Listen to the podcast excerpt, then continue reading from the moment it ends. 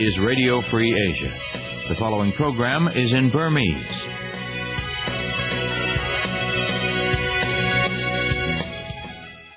။ကျက်တဲ့မင်္ဂလာအဖျားပြားနဲ့ပြည့်စုံတဲ့မနေ့ခင်ဖြစ်ပါစေခင်ဗျာ။ဒီကနေ့ခရစ်နှစ်2018ခုဇွန်လ9ရက်ကြာသပတေးနေ့မနေ့ပိုင်း RFA လွတ်လပ်တဲ့အာရှအသံအစီအစဉ်တွေကိုအမေရိကန်ပြည်ထောင်စုဝါရှင်တန် DC မြို့တော်ကနေစတင်အသံလွှင့်နေပါပြီ။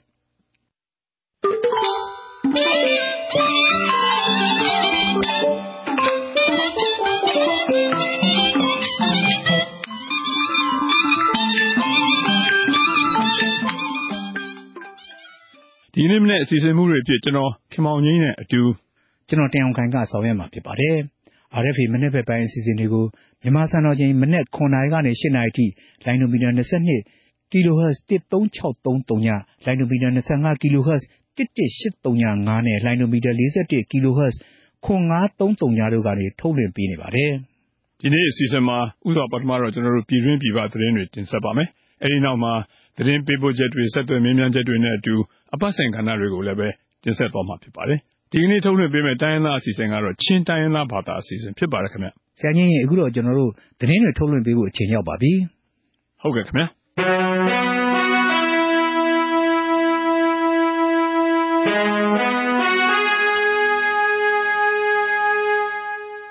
ရခိုင်ပြည်နယ်ကနေ ထွက်ပြေးတိမ်းရှောင်သွားတဲ့ ဒုက္ခသည်တွေ ပြန်လည်လက်ခံရေးလုပ်ငန်းမှာ ကုလသမဂ္ဂဖွံ့ဖြိုးမှုအစီအစဉ် UNDP နဲ့ ကုလသမဂ္ဂ ဒုက္ခသည်များဆိုင်ရာ မဟာမင်းကြီးရုံး UNHCR တို့ ပါဝင်ဆောင်ရွက်လာနိုင်ရေးအတွက် နားလည်မှု စာချွန်လွှာတရပ်ကို နေပြည်တော်မှာ မနေ့က လက်မှတ်ရေးထိုးခဲ့ကြပါတယ်။နေရပ်စွန့်ခွာသူတွေ ပြန်လည်လက်ခံရေး လုပ်ငန်းစဉ်မှာ မြန်မာအစိုးရကို ကုလသမဂ္ဂ အေဂျင်စီတွေအနေနဲ့ ပံ့ပိုးနိုင်အောင်လို့ ဖိတ်ခေါ်ခဲ့တာ ဖြစ်ပါတယ်။အဲဒီစာချွန်လွှာ ချုပ်ဆိုတာနဲ့ ပတ်သက်လို့ UNHCR မြန်မာနိုင်ငံဆိုင်ရာ တာဝန်ခံ Mr. Giuseppe De Vincensis ကို RFA က ဆက်သွယ်မေးမြန်းတဲ့အခါမှာ ဒီနားလည်မှု စာချွန်လွှာဟာ ဒုက္ခသည်တွေ လုံလုံခြုံခြုံ ပြန်လာနိုင်ဖို့အတွက် အစပထမခြေလှမ်း ဖြစ်ပါတယ်လို့ RFA ကို ပြောပါတယ်။ Let me say, the MOU today is certainly a first important and necessary step to establish နိုင်ငံမှာရောက်နေတဲ့ ဒုက္ခသည်တွေတဲက ကိုယ်ဆုံးဖြတ်ချက်နဲ့ကိုပြန်လာမဲ့သူတွေကို လက်ခံဖို့ မူပေါင်းလုပ်ငန်းစဉ် ချမှတ်ရေးမှာ ပူးပေါင်းဆောင်ရွက်နိုင်အောင် မြန်မာအစိုးရက ကုလသမဂ္ဂ အထူးသဖြင့် UNHCR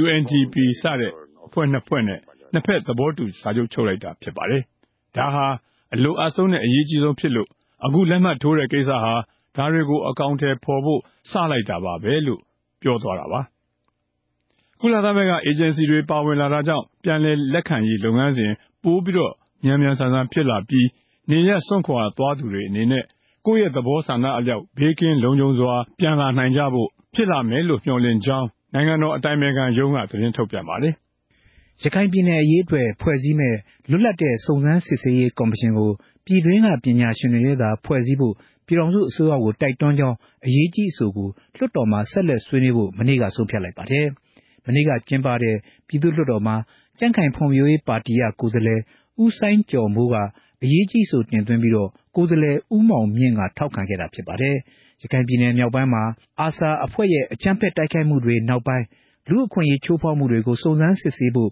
နိုင်ငံတကာ ပုဂ္ဂိုလ်ကြီးတဦး အပါအဝင် သုံးဦးနဲ့ လွတ်လပ်တဲ့ စုံစမ်းစစ်ဆေးရေးအဖွဲ့ ဖွဲ့စည်းသွားမယ်လို့ နိုင်ငံတော်သမ္မတရုံးက ပြီးခဲ့တဲ့ မေလ ၃၁ ရက်နေ့က ကြေညာချက် ထုတ်ပြန်ထားပါတယ်။ဒီကော်မရှင်ကို ပြည်တွင်းနဲ့ နိုင်ငံတကာ ဥပဒေနဲ့ နည်းပညာ ကျွမ်းကျင်သူတွေက ပံ့ပိုးပေးမှာ ဖြစ်တယ်လို့လည်း ပါရှိပါတယ်။အစိုးရရဲ့ သဘာဝဓာတ်ငွေ့သုံး လျှပ်စစ်မီးထုတ်လုပ်ရေး စီမံကိန်း၄ခုထဲက၂ခုကို လုပ်ပိုင်ခွင့်ရရှိထားတဲ့ Supreme ကုမ္ပဏီနဲ့ ပတ်သက်လို့ ပြောခဲ့ဆိုခဲ့တာတွေဟာ သူ့အနေနဲ့ သူကြားသိထားတဲ့သတင်းကို ပြောတာဖြစ်တဲ့အကြောင်း သတ္တိရှိလို့ ဒီလိုပြောတာဖြစ်ကြောင်း ကြံ့ခိုင်ဖွံ့ဖြိုးရေးပါတီ လွှတ်တော်ကိုယ်စားလှယ် ဦးမောင်မြင့်က ပြောကြားလိုက်ပါတယ်။ဦးမောင်မြင့်ရဲ့ လွှတ်တော်တွင်းနဲ့ လွှတ်တော်ပြင်ပ ပြောကြားချက်တွေဟာ မဟုတ်မမှန်ဘူး လိုအပ်သလို အရေးယူဆောင်ရွက်သွားမှာဖြစ်တယ်လို့ Supreme Trading Company က ဇွန်လ9ရက်နေ့ နေ့စွဲနဲ့ ကြေညာချက်ထုတ်ပြန်ပြီး သတင်းမီဒီယာတွေက မေးမြန်းတဲ့အခါမှာ ဦးမောင်မြင့်က အခုလို ပြောကြားသွားတာ ဖြစ်ပါတယ်။လွှတ်တော်မှာလည်းကျွန်တော်သတင်းကြားတာကို ပြောတာနော်တို့ ခင်ဗျားဆွဆွဲတာ မဟုတ်ဘူး။ငါရေးထားတာဆိုရင် ငါပြောတာ ကြံသွားလို့ ရေးထားတာဆိုရင်ဝီကြီးဖြည့်စရာမလိုပါဘူးတော့ငါရေးထားတယ်။အဲ့တော့တချို့လူတွေကလည်းဦးဝိခိုင်မဖြည့်သွားလို့ပါညာပြောတယ်။ငါအစအတွေကဖြည့်ဖို့ပြောတာမဟုတ်ဘူး။ဒါတွေရှင်းနေတယ်ဆိုတာကိုငါပြောပြတာ။ဒါပေမဲ့ဦးမောင်မြင့်ကတတိရှိလို့လုပ်တယ်ရန်ကုန်၊ဧရာဝတီ၊ရခိုင်နဲ့တနင်္သာရီဒေသတွေမှာလက်ရှိအစိုးရလုပ်ဆောင်မယ့်စွမ်းအင်စီမံကိန်းလေးခုကိုတင်ဒါမခေါ်ဘဲဆောင်ရွက်တယ်ဆိုပြီးမင်းကင်းမြို့နယ်ပြည်သူ့လွှတ်တော်ကိုယ်စားလှယ်ဦးမောင်မြင့်ကဇွန်လ၄ရက်နေ့ကလွှတ်တော်မှာပြောကြားခဲ့ပါတယ်။အဲဒီစီမံကိန်းလေးခုကို Supreme ကုမ္ပဏီအပါအဝင် ပြည်တွင်းလုပ်ငန်းရှင်တချို့က နိုင်ငံတကာကုမ္ပဏီတချို့နဲ့ ပူးတွဲလုပ်ကိုင်ခွင့် ရရှိထားတာဖြစ်ပါတယ်။လာမယ့် ကြားဖြတ်ရွေးကောက်ပွဲမှာ ရှမ်းတိုင်းရင်းသားများ ဒီမိုကရေစီအဖွဲ့ချုပ်က မဲဆန္ဒနယ် နှစ်နေရာမှာ ဝင်ရောက်ယှဉ်ပြိုင်ဖို့ ဆုံးဖြတ်လိုက်ပါတယ်။ဒီကိစ္စနဲ့ပတ်သက်ပြီး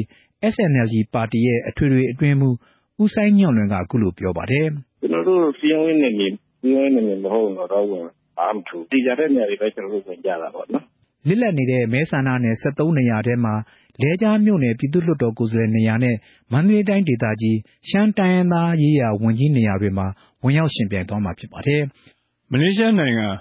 ဆီဘရစ်မြို့မှာ မြန်မာနိုင်ငံကနေတဆင့် ပို့လိုက်တဲ့ မူးယစ်ဆေးဝါးတွေ ဖမ်းဆီးရမိခဲ့တာနဲ့ ပတ်သက်လို့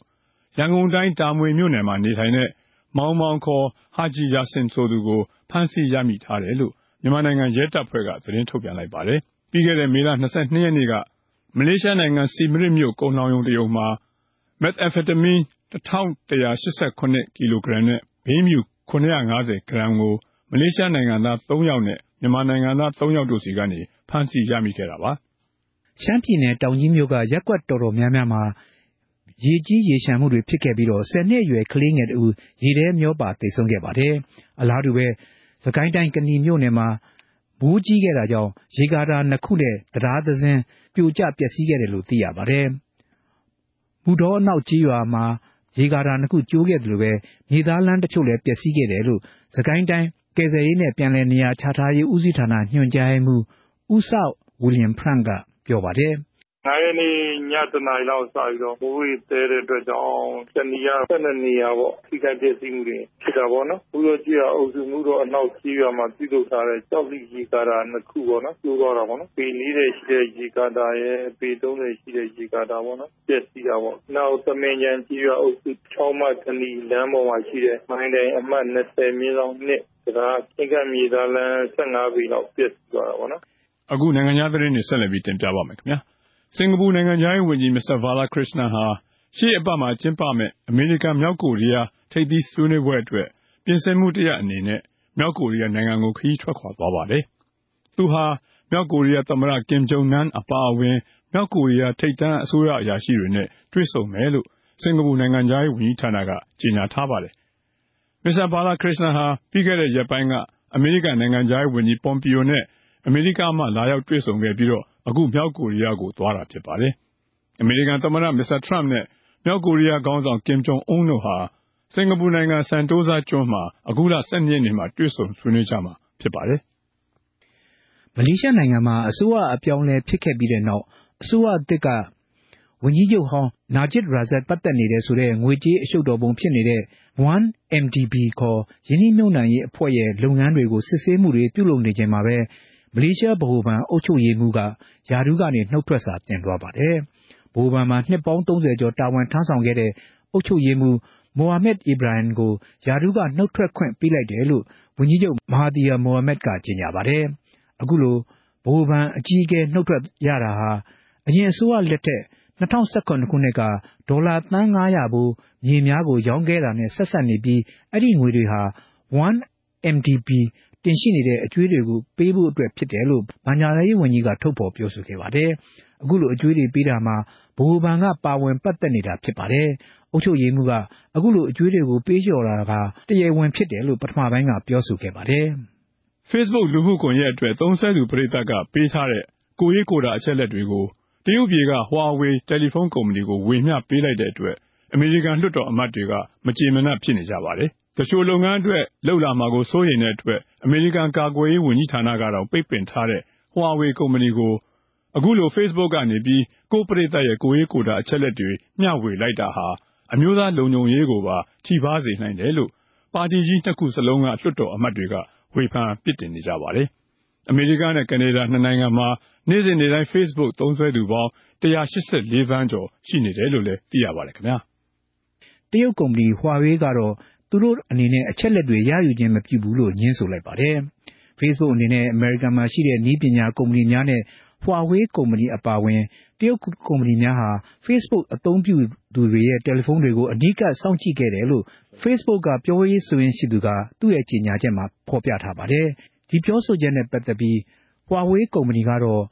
Facebook ကို ပိုမိုကောင်းကောင်းမွန်မွန် အသုံးပြုနိုင်ဖို့ မိမိတို့အနေနဲ့ ပူးပေါင်းဆောင်ရွက်ခဲ့ခြင်းသာဖြစ်ပြီး အသုံးပြုသူတွေရဲ့ ကိုယ်ရေးအချက်အလက်တွေကို ရယူခဲ့ခြင်းမရှိပါဘူးလို့ ငြင်းဆိုလိုက်တာဖြစ်ပါတယ်။အမေရိကန်ကုမ္ပဏီတွေဟာ ပြည်ပကို ကုန်ပစ္စည်းတင်ပို့မှု အားကောင်းလာနေတာကြောင့်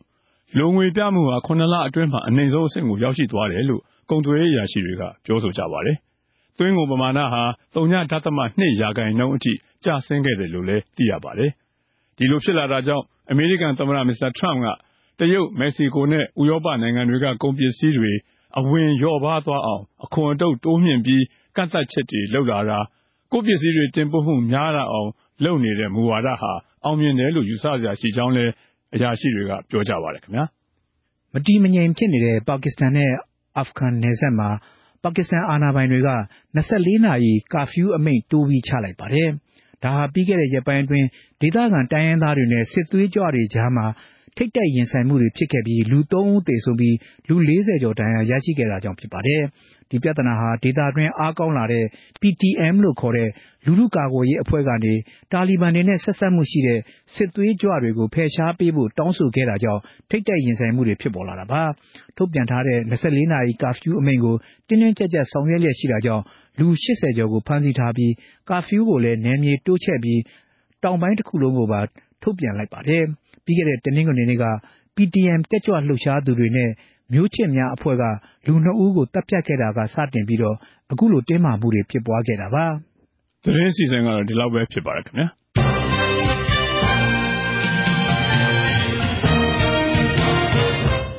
ကဲဦးကျောင်ခင် ကျွန်တော်တို့အခု ပထမဆုံးအနေနဲ့ ပြည်ပသတင်းမီဒီယာတွေပြောတဲ့ မြန်မာပြည်ကဏ္ဍကို တင်ဆက်ကြမယ်နော်။ဟုတ်ကဲ့ခင်ဗျာ။အခုတစ်ပတ်မှာတော့ မြန်မာဘင်္ဂလားဒေ့ရှ်နယ်စပ် နယ်စပ်ကျော်ပြီးတော့ ယာဘမူးယစ်ဆေးပြားတွေ မှောင်ခိုလုပ်ငန်းနဲ့ ရိုဟင်ဂျာများကိစ္စ မြန်မာနဲ့ တရုတ်စီမံကိန်း အကြွေးပြဿနာနဲ့ ပတ်သက်ပြီး ဦးသစ်ဆန်းက ဆက်လက်တင်ပြမှာ ဖြစ်ပါတယ်။သောတာရှင်များခင်ဗျာ။ဇွန်လ ၄ ရက် ဂျပန်အခြေစိုက် ဒီပလိုမတ်စာဆောင်မှာ ယာဘမူးယစ်ဆေးပြားတွေနဲ့ ရိုဟင်ဂျာဆိုတဲ့ ခေါင်းစဉ်နဲ့ သတင်းဆောင်မတစ်ပုဒ် ဖော်ပြခဲ့ပါတယ်။မြန်မာနဲ့ ဘင်္ဂလားဒေ့ရှ်နယ်စပ် ဘင်္ဂလားဘက်ချမ်း ကုတုပလောင် ဒုက္ခသည်စခန်းက ဒုက္ခသည်တူကို ရခိုင်ပြည်နယ်မှာ ကြုံတွေ့ခဲ့ရတဲ့ အကြမ်းဖက်မှုတွေနဲ့ ပတ်သက်ပြီး မေးမြန်းတဲ့အခါမှာ အထောက်အထား မပြနိုင်တဲ့ ဇာတ်လမ်းမျိုးစုံကို ရေပက်မဝင်ပြောပြနိုင်ပေမဲ့ဂျာဘမူးယစ်ဆေးဝါးနဲ့ ပတ်သက်လို့ မေးမြန်းတဲ့အခါမှာတော့ နားမလည်ချင်အောင်ဆောင်ပြီးအတန်တိတ်သွားတယ်လို့ ဆောင်းပါးမှာ အစချီဖော်ပြထားပါတယ်။1990ပြည့်နှစ်တွေအထိ မြန်မာကနေ ဘင်္ဂလားဒေ့ရှ်ကို မှောင်ခိုတင်ပို့တဲ့ မူးယစ်ဆေးဟာ ဘိန်းနဲ့ဘိန်းဖြူ ဖြစ်ခဲ့ပါတယ်။ဒါပေမဲ့1990ပြည့်နှစ်တွေရဲ့ နောက်ဆုံးပိုင်းကစလို့ ဘိန်းဖြူခေတ် ကုန်သွားခဲ့ပြီး မက်သာဖက်တမင်းခေတ် စတင်ခဲ့ပါတယ်။ ဒီနှစ်မှာတော့ ဘီယာဘူးတစ်ဘူးကို တာကာငွေ900ပေးရတဲ့ ဘင်္ဂလားဒေ့ရှ်နိုင်ငံမှာယာဘစိတ်ကြွဆေးပြားတစ်ပြားဟာ ဒါကာမြို့မှာ တာကာငွေ250ကနေ300ကျား အမေရိကန်ဒေါ်လာ3ဒေါ်လာနဲ့4ဒေါ်လာကျားရှိပြီးတော့ မြန်မာနဲ့နယ်စပ် ကော့စ်ဘဇားမှာတော့ယာဘဆေးပြားတစ်ပြားဟာ တာကာငွေ30ကနေပြီးတော့90ထိသာ ရှိနေပါတယ်တဲ့ လက်ကားစည်းဆိုရင်25ရာခိုင်နှုန်း လျှော့ပါသေးတယ်လို့စောင့်မမှာ ဖော်ပြထားပါတယ်ယာဘဆေးပြားတွေကို မြန်မာကနေ ဘင်္ဂလားဒေ့ရှ်ကို မှောင်ခိုသွင်းတဲ့နေရာမှာ ရိုဟင်ဂျာတွေဟာ နေရာအလိုက် အချိန်ကိုက်ဖြစ်သွားတယ်လို့ ဘင်္ဂလားဒေ့ရှ် နယ်ခြားစောင့်တပ် အရာရှိတဦးက ပြောပါတယ်။မြန်မာနယ်ခြားစောင့်ရဲတပ်ဖွဲ့ BGB က ရိုဟင်ဂျာ မူးယစ်မှောင်ခိုသယ်ဆောင်သူတွေကို နယ်စပ်ကိုကျော်ဖြတ်နိုင်အောင် အခကြေးငွေနဲ့ အကာအကွယ်ပေးနေကြောင်း ဆောင်းပါးမှာ ဖော်ပြပါတယ်။ယာဘမူးယစ်ဆေး မှောင်ခိုကုန်သွယ်လုပ်ငန်း ကြီးထွားလာနေတဲ့ကိစ္စမှာ နယ်စပ်ဖြတ်ကျော် သယ်ဆောင်သူ အများစုဟာ ရိုဟင်ဂျာတွေသာဖြစ်တယ်လို့ ဘင်္ဂလားဒေ့ရှ် နယ်ခြားစောင့်အရာရှိတဦးက ပြောဆိုပါတယ်တဲ့ ဒါပေမဲ့ မြန်မာဘက်ကတော့ ဒီကိစ္စမှာ ပါဝင်ပတ်သက်မှုမရှိကြောင်း ငြင်းဆိုတယ်လို့လည်း ဖော်ပြပါတယ်။အခုအခါ ဘင်္ဂလားဒေ့ရှ် ပြည်ထောင်စုဝန်ကြီးဌာနက ယာဘမှောင်ခိုလုပ်ငန်းအပေါ် လုံးဝသိမခံဘဲ တိုက်ဖြတ်ခြင်းမှုနေရာမှာ နှစ်ဖက်ရင်ဆိုင်တိုက်ပွဲတွေလည်း ဖြစ်ပွားခဲ့ပါတယ်။ဒီနှစ် ပထမ6လအတွင်း ဖြစ်ပွားခဲ့တဲ့ တိုက်ပွဲတွေမှာ လူရာနဲ့ချီပြီးတော့ သေဆုံးခဲ့ရပါတယ်တဲ့။အခုဆိုရင် ရိုဟင်ဂျာတွေဟာ မူရစ်စေမှောင်ခိုလုပ်ငန်းထဲမှာ နစ်တည်တဲ့နစ်နေကြပြီလို့ ဘင်္ဂလားဒေ့ရှ် ရဲမှုတူကပြောပါတယ်။ သူတို့ဟာ မူရစ်ဆေးတွေကို မှောင်ခိုသယ်ဖို့ပေးနေကြတာသာဖြစ်ပြီး သူတို့ကိုယ်တိုင်တော့ ဆင်းရဲလွန်းတဲ့အတွက် မသုံးစွဲနိုင်လို့ ဆေးစွဲသူမရှိဘူးလို့ ဆိုပါတယ်။ဒါပေမဲ့ အခုအခါနေဆက်မှာရှိတဲ့ မူရစ်ဆေးဖြတ်စခန်းတစ်ခုမှာတော့ ဆေးလာဖြတ်သူ ရိုဟင်ဂျာ ၁၁ ဦး ရှိနေပြီလို့ ဆောင်းပါးမှာ ဖော်ပြထားပါတယ်ခင်ဗျာ။သောရရှိမြခင်ဗျာ။ဇွန်လ9ရက် အေရှာတိုင်းသတင်းစာမှာ သတင်းစာဆရာ ဘာဒီလက်နာရဲ့ တရုတ်ရဲ့ အကြွေးအနွန်မှာ မြန်မာနစ်သွားနိုင်မယ့် အန္တရာယ် ဆိုတဲ့ သုံးသပ်ချက်ဆောင်းပါးတစ်ပုဒ် ဖော်ပြခဲ့ပါတယ်။ မြန်မာနိုင်ငံမှာ တရုတ်ရဲ့ တကယ့်မဟာဗျူဟာမြောက် ပထမဦးစားပေးကိစ္စကို ပြောပါဆိုရင် BR တိုင်းလို့ခေါ်တဲ့ စင်္ကြံတခန်း ပတ်လန်းတော်သွယ် စီမံကိန်းရဲ့အထူးအရေးကြီးနေရာဖြစ်တဲ့ ရခိုင်ပြည်နယ် ကျောက်ဖြူရေနက်ဆိပ်ကမ်းကနေပြီးတော့ အိန္ဒိယသမုဒ္ဒရာနဲ့ ဆက်စပ်နိုင်တဲ့ မဟာဗျူဟာမြောက် ရေကြောင်းလမ်းပဲဖြစ်ပါတယ်လို့ ဆောင်းပါးမှာ အစချီဖော်ပြထားပါတယ်။တကယ်တော့ မြန်မာနိုင်ငံမှာ တရုတ်က လာရောက်ပြီးတော့ ရင်းနှီးမြှုပ်နှံထားတဲ့ လက်ပံတောင်းကျင်းဒီစီမံကိန်းနဲ့ အခုထိ ရပ်တန့်ထားရတဲ့အေယာဝတီမြစ်ဆုံဆည် စီမံကိန်းတွေဟာ အမှန်တော့ တရုတ်ပြည်အနေနဲ့ ပထမဦးစားပေး စီမံကိန်းတွေမဟုတ်ဘဲ ကျောက်ဖြူရေနက်ဆိပ်ကမ်းကသာ တရုတ်ပြည်ရဲ့ တကယ့်ထိပ်တန်းဦးစားပေး စီမံကိန်းကြီးဖြစ်တယ်လို့ ဆောင်းပါးရှင်က ဆိုပါတယ်။တရုတ်ရဲ့ ရည်ရွယ်ချက်က ရခိုင်ပြည်နယ် ကျောက်ဖြူရေနက်ဆိပ်ကမ်းကနေပြီးတော့ အိန္ဒိယသမုဒ္ဒရာနဲ့ စီးပွားရေးနဲ့ မဟာဗျူဟာလမ်းကြောင်း ဆက်သွယ်မှုရဖို့ပဲ ဖြစ်ပါတယ်။အဲဒါကြောင့် အခုလို တရုတ်ရဲ့ ရည်ရွယ်ချက်ကို ရှင်းရှင်းလင်းလင်း သိမြင်လာရတဲ့အခါမှာ အမေရိကန်ဒေါ်လာ10ဘီလီယံကုန်ကျမဲ့ကျောက်ဖြူရေနက်ဆိပ်ကမ်း စီမံကိန်းရဲ့ စာချုပ်ထဲမှာပါဝင်တဲ့ အချက်အလက်တွေနဲ့ ပတ်သက်ပြီးတော့ စိုးရိမ်စရာတွေ ရှိလာပါတယ်တဲ့။ NLD အစိုးရရဲ့ စီးပွားရေးဆိုင်ရာ အကြံပေး ဒေါက်တာရှောင်းတန်းနဲ့ကလည်း ကျောက်ဖြူရေနက်စီမံကိန်းရဲ့ အမေရိကန်ဒေါ်လာ9.5ဘီလီယံ အကုန်အကျခံပြီးတော့တိစောက်နေတာဟာ တကယ်တော့ အဓိပ္ပာယ်မဲ့တဲ့ယူမိုက်မှုသာဖြစ်တယ်လို့ မကြခင်ကပဲ ပြောဆိုခဲ့ပါတယ်တဲ့2009ခုနှစ်ကတည်းက စတင်တိစောက်ဖို့ တရုတ်ဘက်က ကြေညာခဲ့တဲ့ ကျောက်ဖြူရေနက်ဆိပ်ကမ်းဟာ10နှစ်အကြာမှာတော့ လုပ်ငန်းအချို့ ပြီးစီးသွားပြီဖြစ်ပြီး လုပ်ငန်းအများစုကတော့ ဆက်လက်ပြီးတော့တိစောက်အောင်မှာ ဖြစ်ပါတယ် အဲ့ဒီစီမံကိန်းမှာ တရုတ်အစိုးရကြောတော်နောက်ခံပြုထားတဲ့ CTDIC ကုမ္ပဏီအုပ်စုက အရင်းအနှီး80ရာနှုန်းနဲ့ မြန်မာဘက်က30ရာနှုန်း ဖြစ်ပါတယ်။ဒါပေမဲ့ နိုင်ငံခြားငွေချို့တဲ့နေတဲ့ အစိုးရအနေနဲ့ အဲ့ဒီစီမံကိန်းတွေပြည်ပကနေပြီးတော့အမေရိကန်ဒေါ်လာ1ဘီလီယံလောက် ချင်းငှားရလိမ့်မယ်လို့ စီးပွားရေးပညာရှင်တွေက မှတ်ဆထားကြပါတယ်။အဲ့ဒီချင်းငွေဆိုတာကလည်း အမှန်ကတော့ တရုတ်စီကပဲ ယူရဖို့များပါတယ်တဲ့။အခုအခါ မြန်မာနိုင်ငံမှာကြာဆင်းလာနေတဲ့ လူအခွင့်အရေးအပါအဝင် ရခိုင်ပြည်နယ်ကိစ္စစတဲ့ အခြေအနေတွေကြောင့် နိုင်ငံခြားချင်းနှိမ့်ညွတ်နှံမှုတွေ မျှော်မှန်းထားသလို ဝင်ရောက်မလာတာကြောင့် အခုအခါ မြန်မာဟာ တရုတ်ရဲ့အကျွေးနုံထဲမှာနင်းမြုပ်ကြရောက်မဲ့အန္တရာယ်နဲ့ နီးကပ်နေပြီလို့လဲဆောင်းပါးမှာ ဖော်ပြပါတယ်။တရုတ်ပြည်ရဲ့ အကျွေးထောင်ချောက် တန်ရစ်တမန်ရေး ဆိုတာကတော့ စီမံကိန်းကျွေးမြေတွေ မပေးဆက်နိုင်တဲ့ နိုင်ငံတွေကို တရုတ်က သူလိုချင်တာတွေကို အကျွေးနဲ့နှိမ်ပြီးတော့ ရယူမဲ့လမ်းစဉ်ကို ကျင့်သုံးနေတဲ့အတွက်ပဲ ဖြစ်ပါတယ်။အဲ့ဒီအတွက် ဥပမာတစ်ခုကတော့တိရိလင်္ကာနိုင်ငံကဟာမန်ဒိုတာစိတ်ကမ်းပါပဲတဲ့ တရုတ်အကူအညီနဲ့တိစောက်ခဲ့တာ ခုနှစ်ရှိပြီဖြစ်တဲ့ အဲ့ဒီစိတ်ကမ်းစီမံကိန်းအတွက် တရုတ်ရဲ့အကျွေးတွေကို ပြန်ပြီးတော့ မဆက်နိုင်တာကြောင့်တိရိလင်္ကာဟာ2016ခုနှစ်မှာ အဲ့ဒီစိတ်ကမ်းရပိုင်ဆိုင်မှု80ရာခိုင်နှုန်းကို တရုတ်ကို အကျွေးပြန်ပြီးတော့ဆက်ခဲ့ရပါတယ်။အဲဒါကြောင့် အဲ့ဒီစိတ်ကမ်းဟာတိရိလင်္ကာအစိုးရနဲ့ ဖက်ဆက်ဒုက္ကိုင်နေဆိုတော့လဲလက်တွေ့အနေနဲ့ကတော့ မဟာဗျူဟာမြောက်တဲ့နေရာမှာ အရေးပါတဲ့ အဲ့ဒီစိတ်ကမ်းကို တရုတ်က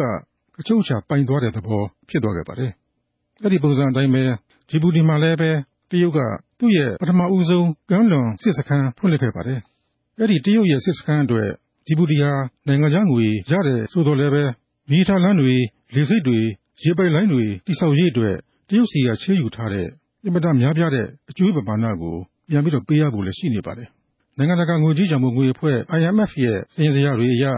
အဲ့ဒီငွေပမာဏဟာ အနည်းဆုံး အမေရိကန်ဒေါ်လာ1ဘီလီယံကျော် ရှိတယ်လို့ဆိုပါတယ်။အဲ့ဒီပမာဏဟာ ဂျီဘူတီက ပြန်ဆနိုင်တဲ့ ပမာဏတဲ့အများကြီးကျော်လွန်နေပါတယ်တဲ့။ မြန်မာနိုင်ငံမှာလည်း ရခိုင်ကမ်းရိုးတန်းကနေ တရုတ်ပြည်တောင်ပိုင်း ယူနန်ပြည်နယ်ကို ဆက်သွယ်ထားတဲ့ ရေနံနဲ့ သဘာဝဓာတ်ငွေပတ်လဲနွယ်ကနေပြီးတော့ ရေနံနဲ့ဓာတ်ငွေဘယ်လောက်တည်ဆောင်နိုင်တယ်ဆိုတာကို ရှင်းရှင်းလင်းလင်း မသိရသေးပါဘူးတဲ့။အခု ရခိုင်ပြည်နယ်ကကြောက်ဖြူစီမံကိန်းဟာလည်း မြန်မာအကျိုးတဲ့တရုတ်အတွက် အကျိုးပိုပြီးတော့များမဲ့စီမံကိန်းပဲ ဖြစ်သွားပါလိမ့်မယ်လို့ ဆောင်းမရှင်ဗာဒိတတရာကရေးသားခဲ့ပါကြောင်း အစီရင်ခံတင်ပြအပ်ပါတယ်ခင်ဗျာ။ဒါကတော့ ဦးသစ်စင်တင်ပြသွားတဲ့ ပြည်ပမီသတင်းမီဒီယာတွေပြောတဲ့ မြန်မာပြည်အစီအစဉ်ပဲဖြစ်ပါတယ်။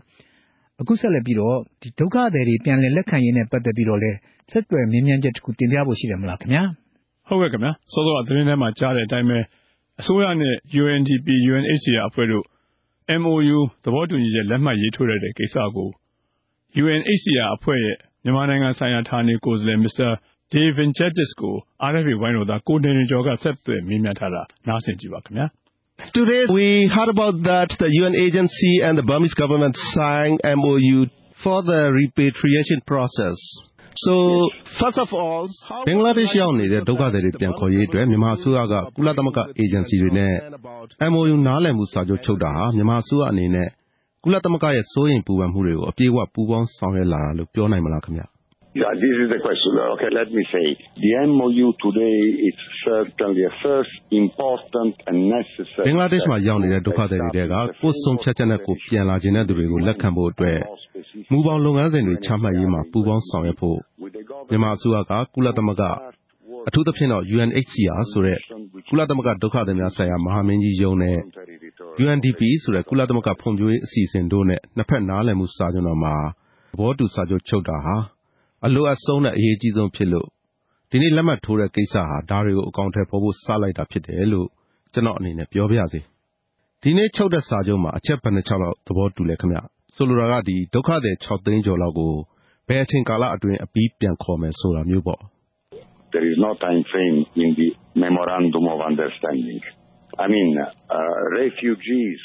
time frame in the memorandum of understanding. I mean, uh, refugees apply အခုသဘောတူစာချုပ်မှာ အချိန်ကာလသတ်မှတ်ချက် မပါပါဘူး ဆိုလိုတာက ဒုက္ခသည်တွေအနေနဲ့ သူတို့ဟာ သူတို့ကိုသူတို့ ဆန္ဒအရပဲ ပြန်ကျင်တဲ့အကြောင်း လျှောက်ထားရမှာပါ ဒါဟာ အရေးကြီးဆုံးပါပဲ ကျွန်တော်တို့ ဒီနေ့ချုပ်တဲ့စာချုပ်က ရခိုင်ပြည်မှာနေတဲ့ လူအတိုင်းဝိုင်းအတွက် ယုံကြည်မှုရှိအောင် ပံ့ပိုးပေးဖို့နဲ့ ဘင်္ဂလားဒေ့ရှ်မှာ ရောက်နေတဲ့သူတွေလည်း ပြန်နေတဲ့အခါမှာ သူတို့ဘဝတွေအတွက် စဉ်းစားနိုင်အောင် ဖန်တီးပေးဖို့ ဖြစ်ပါတယ် နောက်အရေးကြီးတဲ့ကိစ္စတစ်ခုက ဒုက္ခသည်တွေထဲမှာ60ရာခိုင်နှုန်းလောက်က ကလေးတွေဖြစ်နေလို့ ပြန်ခေါ်တဲ့အခါမှာ သူတို့ကို ဘယ်လိုစောင့်ရှောက်မှာလဲဆိုတာ ထောက်ပြနေကြပါတယ် Those children you mean in Bangladesh? Yes Yeah, those children in Bangladesh of course are with their parents. Uh, many ဘင်္ဂလားဒေ့ရှ်ရောက်နေတဲ့ ကလေးတွေကို ပြန်လာရေးကလည်း သူတို့မိဘတွေရဲ့ ဆုံးဖြတ်ချက်အတိုင်းပါပဲ သူတို့ပြန်လာတဲ့အခါမှာတော့ ဘဝကို ဂုဏ်သိက္ခာရှိရှိနဲ့ ကောင်းကောင်းမွန်မွန် ပြန်တည်ဆောက်နိုင်ဖို့ အာမခံချက်ပါ ဒါဟာဘာလဲဆိုရင် လုံခြုံတဲ့အခြေအနေတစ်ခုမှာ ဘဝတွေပုံမှန်ပြန်ပြီးစနိုင်ဖို့ လက်တွေ့မှာ စာသင်ကျောင်းတွေ ပြန်သွားနိုင်ဖို့ဖြစ်ပြီး ဒီအတွက်ပြန်ကြဖို့ ဒုက္ခသည်တွေကလည်းရှောက်ထားရမှာပါ နောက်တစ်ချက်က ဒီလိုပါ ကျွန်တော်တို့သိရသလောက်ဆိုရင် ဒုက္ခသည်တွေက နိုင်ငံသားစီစီရေးလုပ်ငန်းစဉ်မှာ ပါဝင်ဖို့ညှင်းဆန်နေကြတယ်လို့ ကြားထားတဲ့အတွက် သူတို့က UNHCR ရဲ့အစီအစဉ်တိုင်း လိုက်နာဆောင်ရွက်လိမ့်မယ်လို့ ထင်ပါသလားခင်ဗျ The decision is of the refugees. What UNHCR can do and that's why the MOU ဒုက္ခသည်တွေရဲ့ ဆုံးဖြတ်ချက်ကိုပဲ UNHCR က အကောင့်ထဲပေါ်ပေးနိုင်မှာပါ ဒါကြောင့် နှစ်ဖက်သဘောတူစာချုပ်က အရေးကြီးတယ်လို့ ပြောတာပါ ဒီစာချုပ်အရ ဒီလုပ်ငန်းစဉ်တွေမှာ UNHCR နဲ့ UNDP တို့က ပါဝင်ဆောင်ရွက်ပေးနိုင်မှာ ဖြစ်ပါတယ် ဘာလို့ဆိုရင် ဒီစာချုပ်မချုပ်ခင်က ပါဝင်ဆောင်ရွက်လို့ မရခဲ့ပါဘူး ဒါကြောင့် ကျွန်တော်တို့အနေနဲ့ အခုဆိုရင် လွတ်လွတ်လပ်လပ် အခြေအနေတွေကို စောင့်ကြည့်ဖို့ ပူးပေါင်းဆောင်ရွက်ပေးဖို့ သတင်းအချက်လက် မျှဝေပေးဖို့တွေ လုပ်နိုင်မှာဖြစ်ပြီး ရလာတဲ့အချက်လက်တွေကိုလည်း ဘင်္ဂလားဒေ့ရှ်က ဒုက္ခသည်တွေကို အခြေအနေတွေ ပြန်ပြီးပြောပြနိုင်မှာ ဖြစ်ပါတယ် တခြားတစ်ဖက်အနေနဲ့ ပြောရရင်လည်း ဘင်္ဂလားဒေ့ရှ်အစိုးရအနေနဲ့ရော ကုလသမဂ္ဂရဲ့ ဆောင်ရွက်ချက်တွေအတိုင်း လိုက်ပါလာလိမ့်မယ်လို့ ထင်ပါသလားခင်ဗျ That I cannot say because I am based here in ကျွန်တော်က မြန်မာပြည်ဘက်ကအချမ်းမှာ တာဝန်ယူရတာဖြစ်လို့ ဘင်္ဂလားဒေ့ရှ်အစိုးရရဲ့ သဘောထားကိုတော့ ပြောမပြတတ်ပါဘူး အဲ့တော့ ရခိုင်ပြည်နယ်မှာ UN ရုံးခန်းအသစ်ဖွင့်ဖို့ ဒါမှမဟုတ် တိုးချဲ့ဖို့ အစီအစဉ်များ ရှိပါသလားခင်ဗျ The office in Rakhine has never been closed. The office, the UNHCR office in UNHCR ရုံးတွေကဘူးသီးတောင်နဲ့မောင်တော်မှာလွန်ခဲ့တဲ့25နှစ်ကတည်းကရှိနေပါတယ်။ဘယ်တော့မှမပိတ်ခဲ့ပါဘူး။အခု MOU စာချုပ်အရဝန်ထမ်းတွေအနေနဲ့မောင်တော်ကရုံးကိုဝင်ထွက်သွားလာလုပ်ကိုင်နိုင်မှာဖြစ်ပါတယ်။ဒါကြောင့်မကြခင်မှာဝန်ထမ်းတွေပို့ပြီးလွှတ်ဖို့လည်းအစီအစဉ်ရှိပါတယ်။ဟုတ်ကဲ့ကျေးဇူးတင်ပါတယ်ခင်ဗျာအဲ့ဒါကတော့ဘင်္ဂလားဒေ့ရှ်မှာရောက်နေတဲ့ဒုက္ခသည်တွေမြန်မာနိုင်ငံပြန်လာရေးအတွက်ကုလသမဂ္ဂ မြန်မာနိုင်ငံဆိုင်ရာ ဌာနေကိုယ်စားလှယ် UNHCR အဖွဲ့က Mr. Dave Vincentis ကို RFA ဝိုင်းတော်သား ကိုနေရင်ကျော် မေးမြန်းခဲ့တာပဲ ဖြစ်ပါတယ်။ကဲ အခု အဲ့ဒီကိစ္စနဲ့ ဆက်နွယ်ပြီးတော့ပဲ နောက်ထပ်တစ်ခု တင်ပြရရှိတယ်နော် ဟုတ်ကဲ့ခင်ဗျာအခုလို မြန်မာအစိုးရနဲ့ ကုလသမဂ္ဂ အေဂျင်စီတွေ ပူးပေါင်းဆောင်ရွက်လာတဲ့အပေါ်မှာ လွှတ်တော်ကိုယ်စားလှယ်တွေရဲ့ အမြင်ကတော့ဘယ်လိုရှိပါလဲ ကျွန်တော်တို့အဖွဲ့သူမတ်သင်းတီတီကဆက်လက်တင်ပြမှာ ဖြစ်ပါတယ် ရခိုင်ပြည်နယ်ထဲက လူ့အခွင့်အရေး ချိုးဖောက်မှုတွေကို စုံစမ်းစစ်ဆေးဖို့အတွက် ဖွဲ့စည်းမဲ့စုံစမ်းရေးကော်မရှင်နဲ့ ပတ်သက်ပြီး ဒီကနေ့ ကျင်းပတဲ့ ပြည်သူ့လွှတ်တော်အတွင်းမှာ ဆွေးနွေးခဲ့ကြပါတယ်။အဓိကကတော့ ဒီစုံစမ်းရေးကော်မရှင်မှာ နိုင်ငံခြားသားတဦး ဦးဆောင်ပါဝင်တာကြောင့် ဒီကော်မရှင်ကို ပြည်တွင်းက ပညာရှင်တွေနဲ့သာ ဖွဲ့စည်းဖို့အတွက် ပြည်အောင်စုကြံ့ခိုင်ရေးနဲ့ ဖွံ့ဖြိုးရေးပါတီရဲ့ လွှတ်တော်ကိုယ်စားလှယ်တူကအရေးကြီး အဆိုတင်ခဲ့တာပါ။ဒါကို နောက်နေ့မှာ ဒီလွှတ်တော်အတွင်း ဆက်လက်ဆွေးနွေးသွားဖို့လည်း ဆုံးဖြတ်ခဲ့ကြပါတယ်။ပြီးခဲ့တဲ့ မေလဆန်းက မြန်မာနိုင်ငံကိုလာသွားတဲ့ ကုလသမဂ္ဂ လုံခြုံရေးကောင်စီရဲ့ အကြံပြုချက်အတိုင်း ရခိုင်ပြည်နယ်ထဲက လူ့အခွင့်အရေးချိုးဖောက်မှုတွေကိုကြဲကြဲပြန့်ပြန့် လွတ်လပ်ပြီး စုံစမ်းဖော်ထုတ်နိုင်ဖို့ အရေးယူဖို့ဆိုပြီး တောင်းဆိုချက်တွေအပြီးမှာ အစိုးရက အခုလို ကော်မရှင်တရပ်ကို ဖွဲ့စည်းလိုက်တာလည်း ဖြစ်ပါတယ်။ရခိုင်ပြည်နယ်အရေးနဲ့ပတ်သက်လို့ ကုလသမဂ္ဂအတွင်းရေးမှူးချုပ်ဟောင်း ကိုဖီအာနန်ဦးဆောင်တဲ့ ကော်မရှင်ဖွဲ့စည်းအပြီး ဒါဟာ နောက်ထပ် နိုင်ငံခြားသားတဦး ဦးဆောင်တဲ့ ကော်မရှင်ဖွဲ့စည်းတာ ဒုတိယအကြိမ်မြောက် ဖြစ်ပါတယ်။ရခိုင်ပြည်နယ်ထဲက လူ့အခွင့်အရေးချိုးဖောက်မှုတွေကို စုံစမ်းမယ့် ကော်မရှင်သစ်နဲ့ပတ်သက်လို့ လွှတ်တော်အတွင်း ဆွေးနွေးဖို့ စာရင်းတင်ထားတဲ့ ရခိုင် ANP ပါတီက ပြည်သူ့လွှတ်တော်ကိုယ်စားလှယ် ဦးဦးလှစောရဲ့ အမြင်ကတော့ ကျနော်တို့ကတော့ လက်ခံနိုင်စရာအကြောင်း လုံးဝမရှိဘူး။ကိုဖီအာနန်ကော်မရှင်ကို ကျနော်တို့ ပြင်းပြင်းထန်ထန် ကန့်ကွက်ဖူးတယ်။ကော်မရှင်ကို ကန့်ကွက်တာမဟုတ်ဘူး။နိုင်ငံခြားသားတွေ ပါရောက်မှုအဲ့တော့ပြည်တွင်းပြဿနာကို နိုင်ငံတကာကို ဆွဲတင်မှု အဲ့ဒါတွေကို ကျနော်တို့ ကန့်ကွက်တာ။ NLD မှာလည်း တကယ့်အထူးအချွန်နဲ့ Smart ဖြစ်တဲ့ ပညာရှင်တွေ ရှိတာပဲ လုပ်ပါ။ကျနော်တို့ ကန့်ကွက်စရာ မရှိဘူး။ဗမာတွေဖြစ်ဖြစ် ရှမ်းဖြစ်ဖြစ် ရခိုင်ဖြစ်ဖြစ် လုပ်ပါ။နိုင်ငံခြားသားတယောက်က မြန်မာနိုင်ငံရဲ့တကယ့် Gazetted ဖြစ်တဲ့ လုံခြုံရေးအရ စစ်မယ်ဆိုတာ ဘယ်လိုမှ လက်ခံနိုင်စရာအကြောင်း မရှိဘူး။ အဲ့လိုပဲ ကျနော်တို့ ရခိုင်တွေကလည်း အဲ့နိုင်ငံခြားသားဆိုတာကို ကျနော်တို့ နည်းနည်း အမြင်နားလည်မှု လွဲနေအမြင်စောင်းနေတယ် မကြိုက်ဘူးဝင်လင်းပြောရင် မကြိုက်ဘူး မယုံဘူး အင်းနေလိုနေရာမျိုးလာပြီး encourage system နဲ့ရောသားတွေကိုခေါ်လို့ရောသားတွေ ဘယ်လိုမှ လာမှာမဟုတ်ဘူး ပြောလဲပြောမှာ မဟုတ်ဘူး အဲ့တော့ ဒီမရှင်ဟာ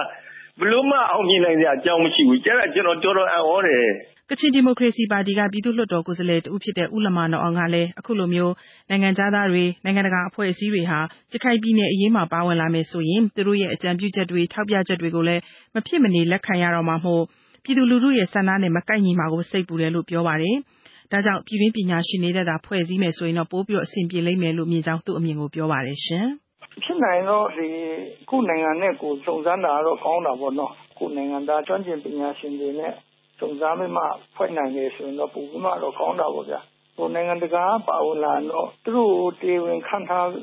အားတော့ သူတို့ရဲ့ ပြောဆိုချက်တွေကိုလည်း ကျွန်တော်တို့က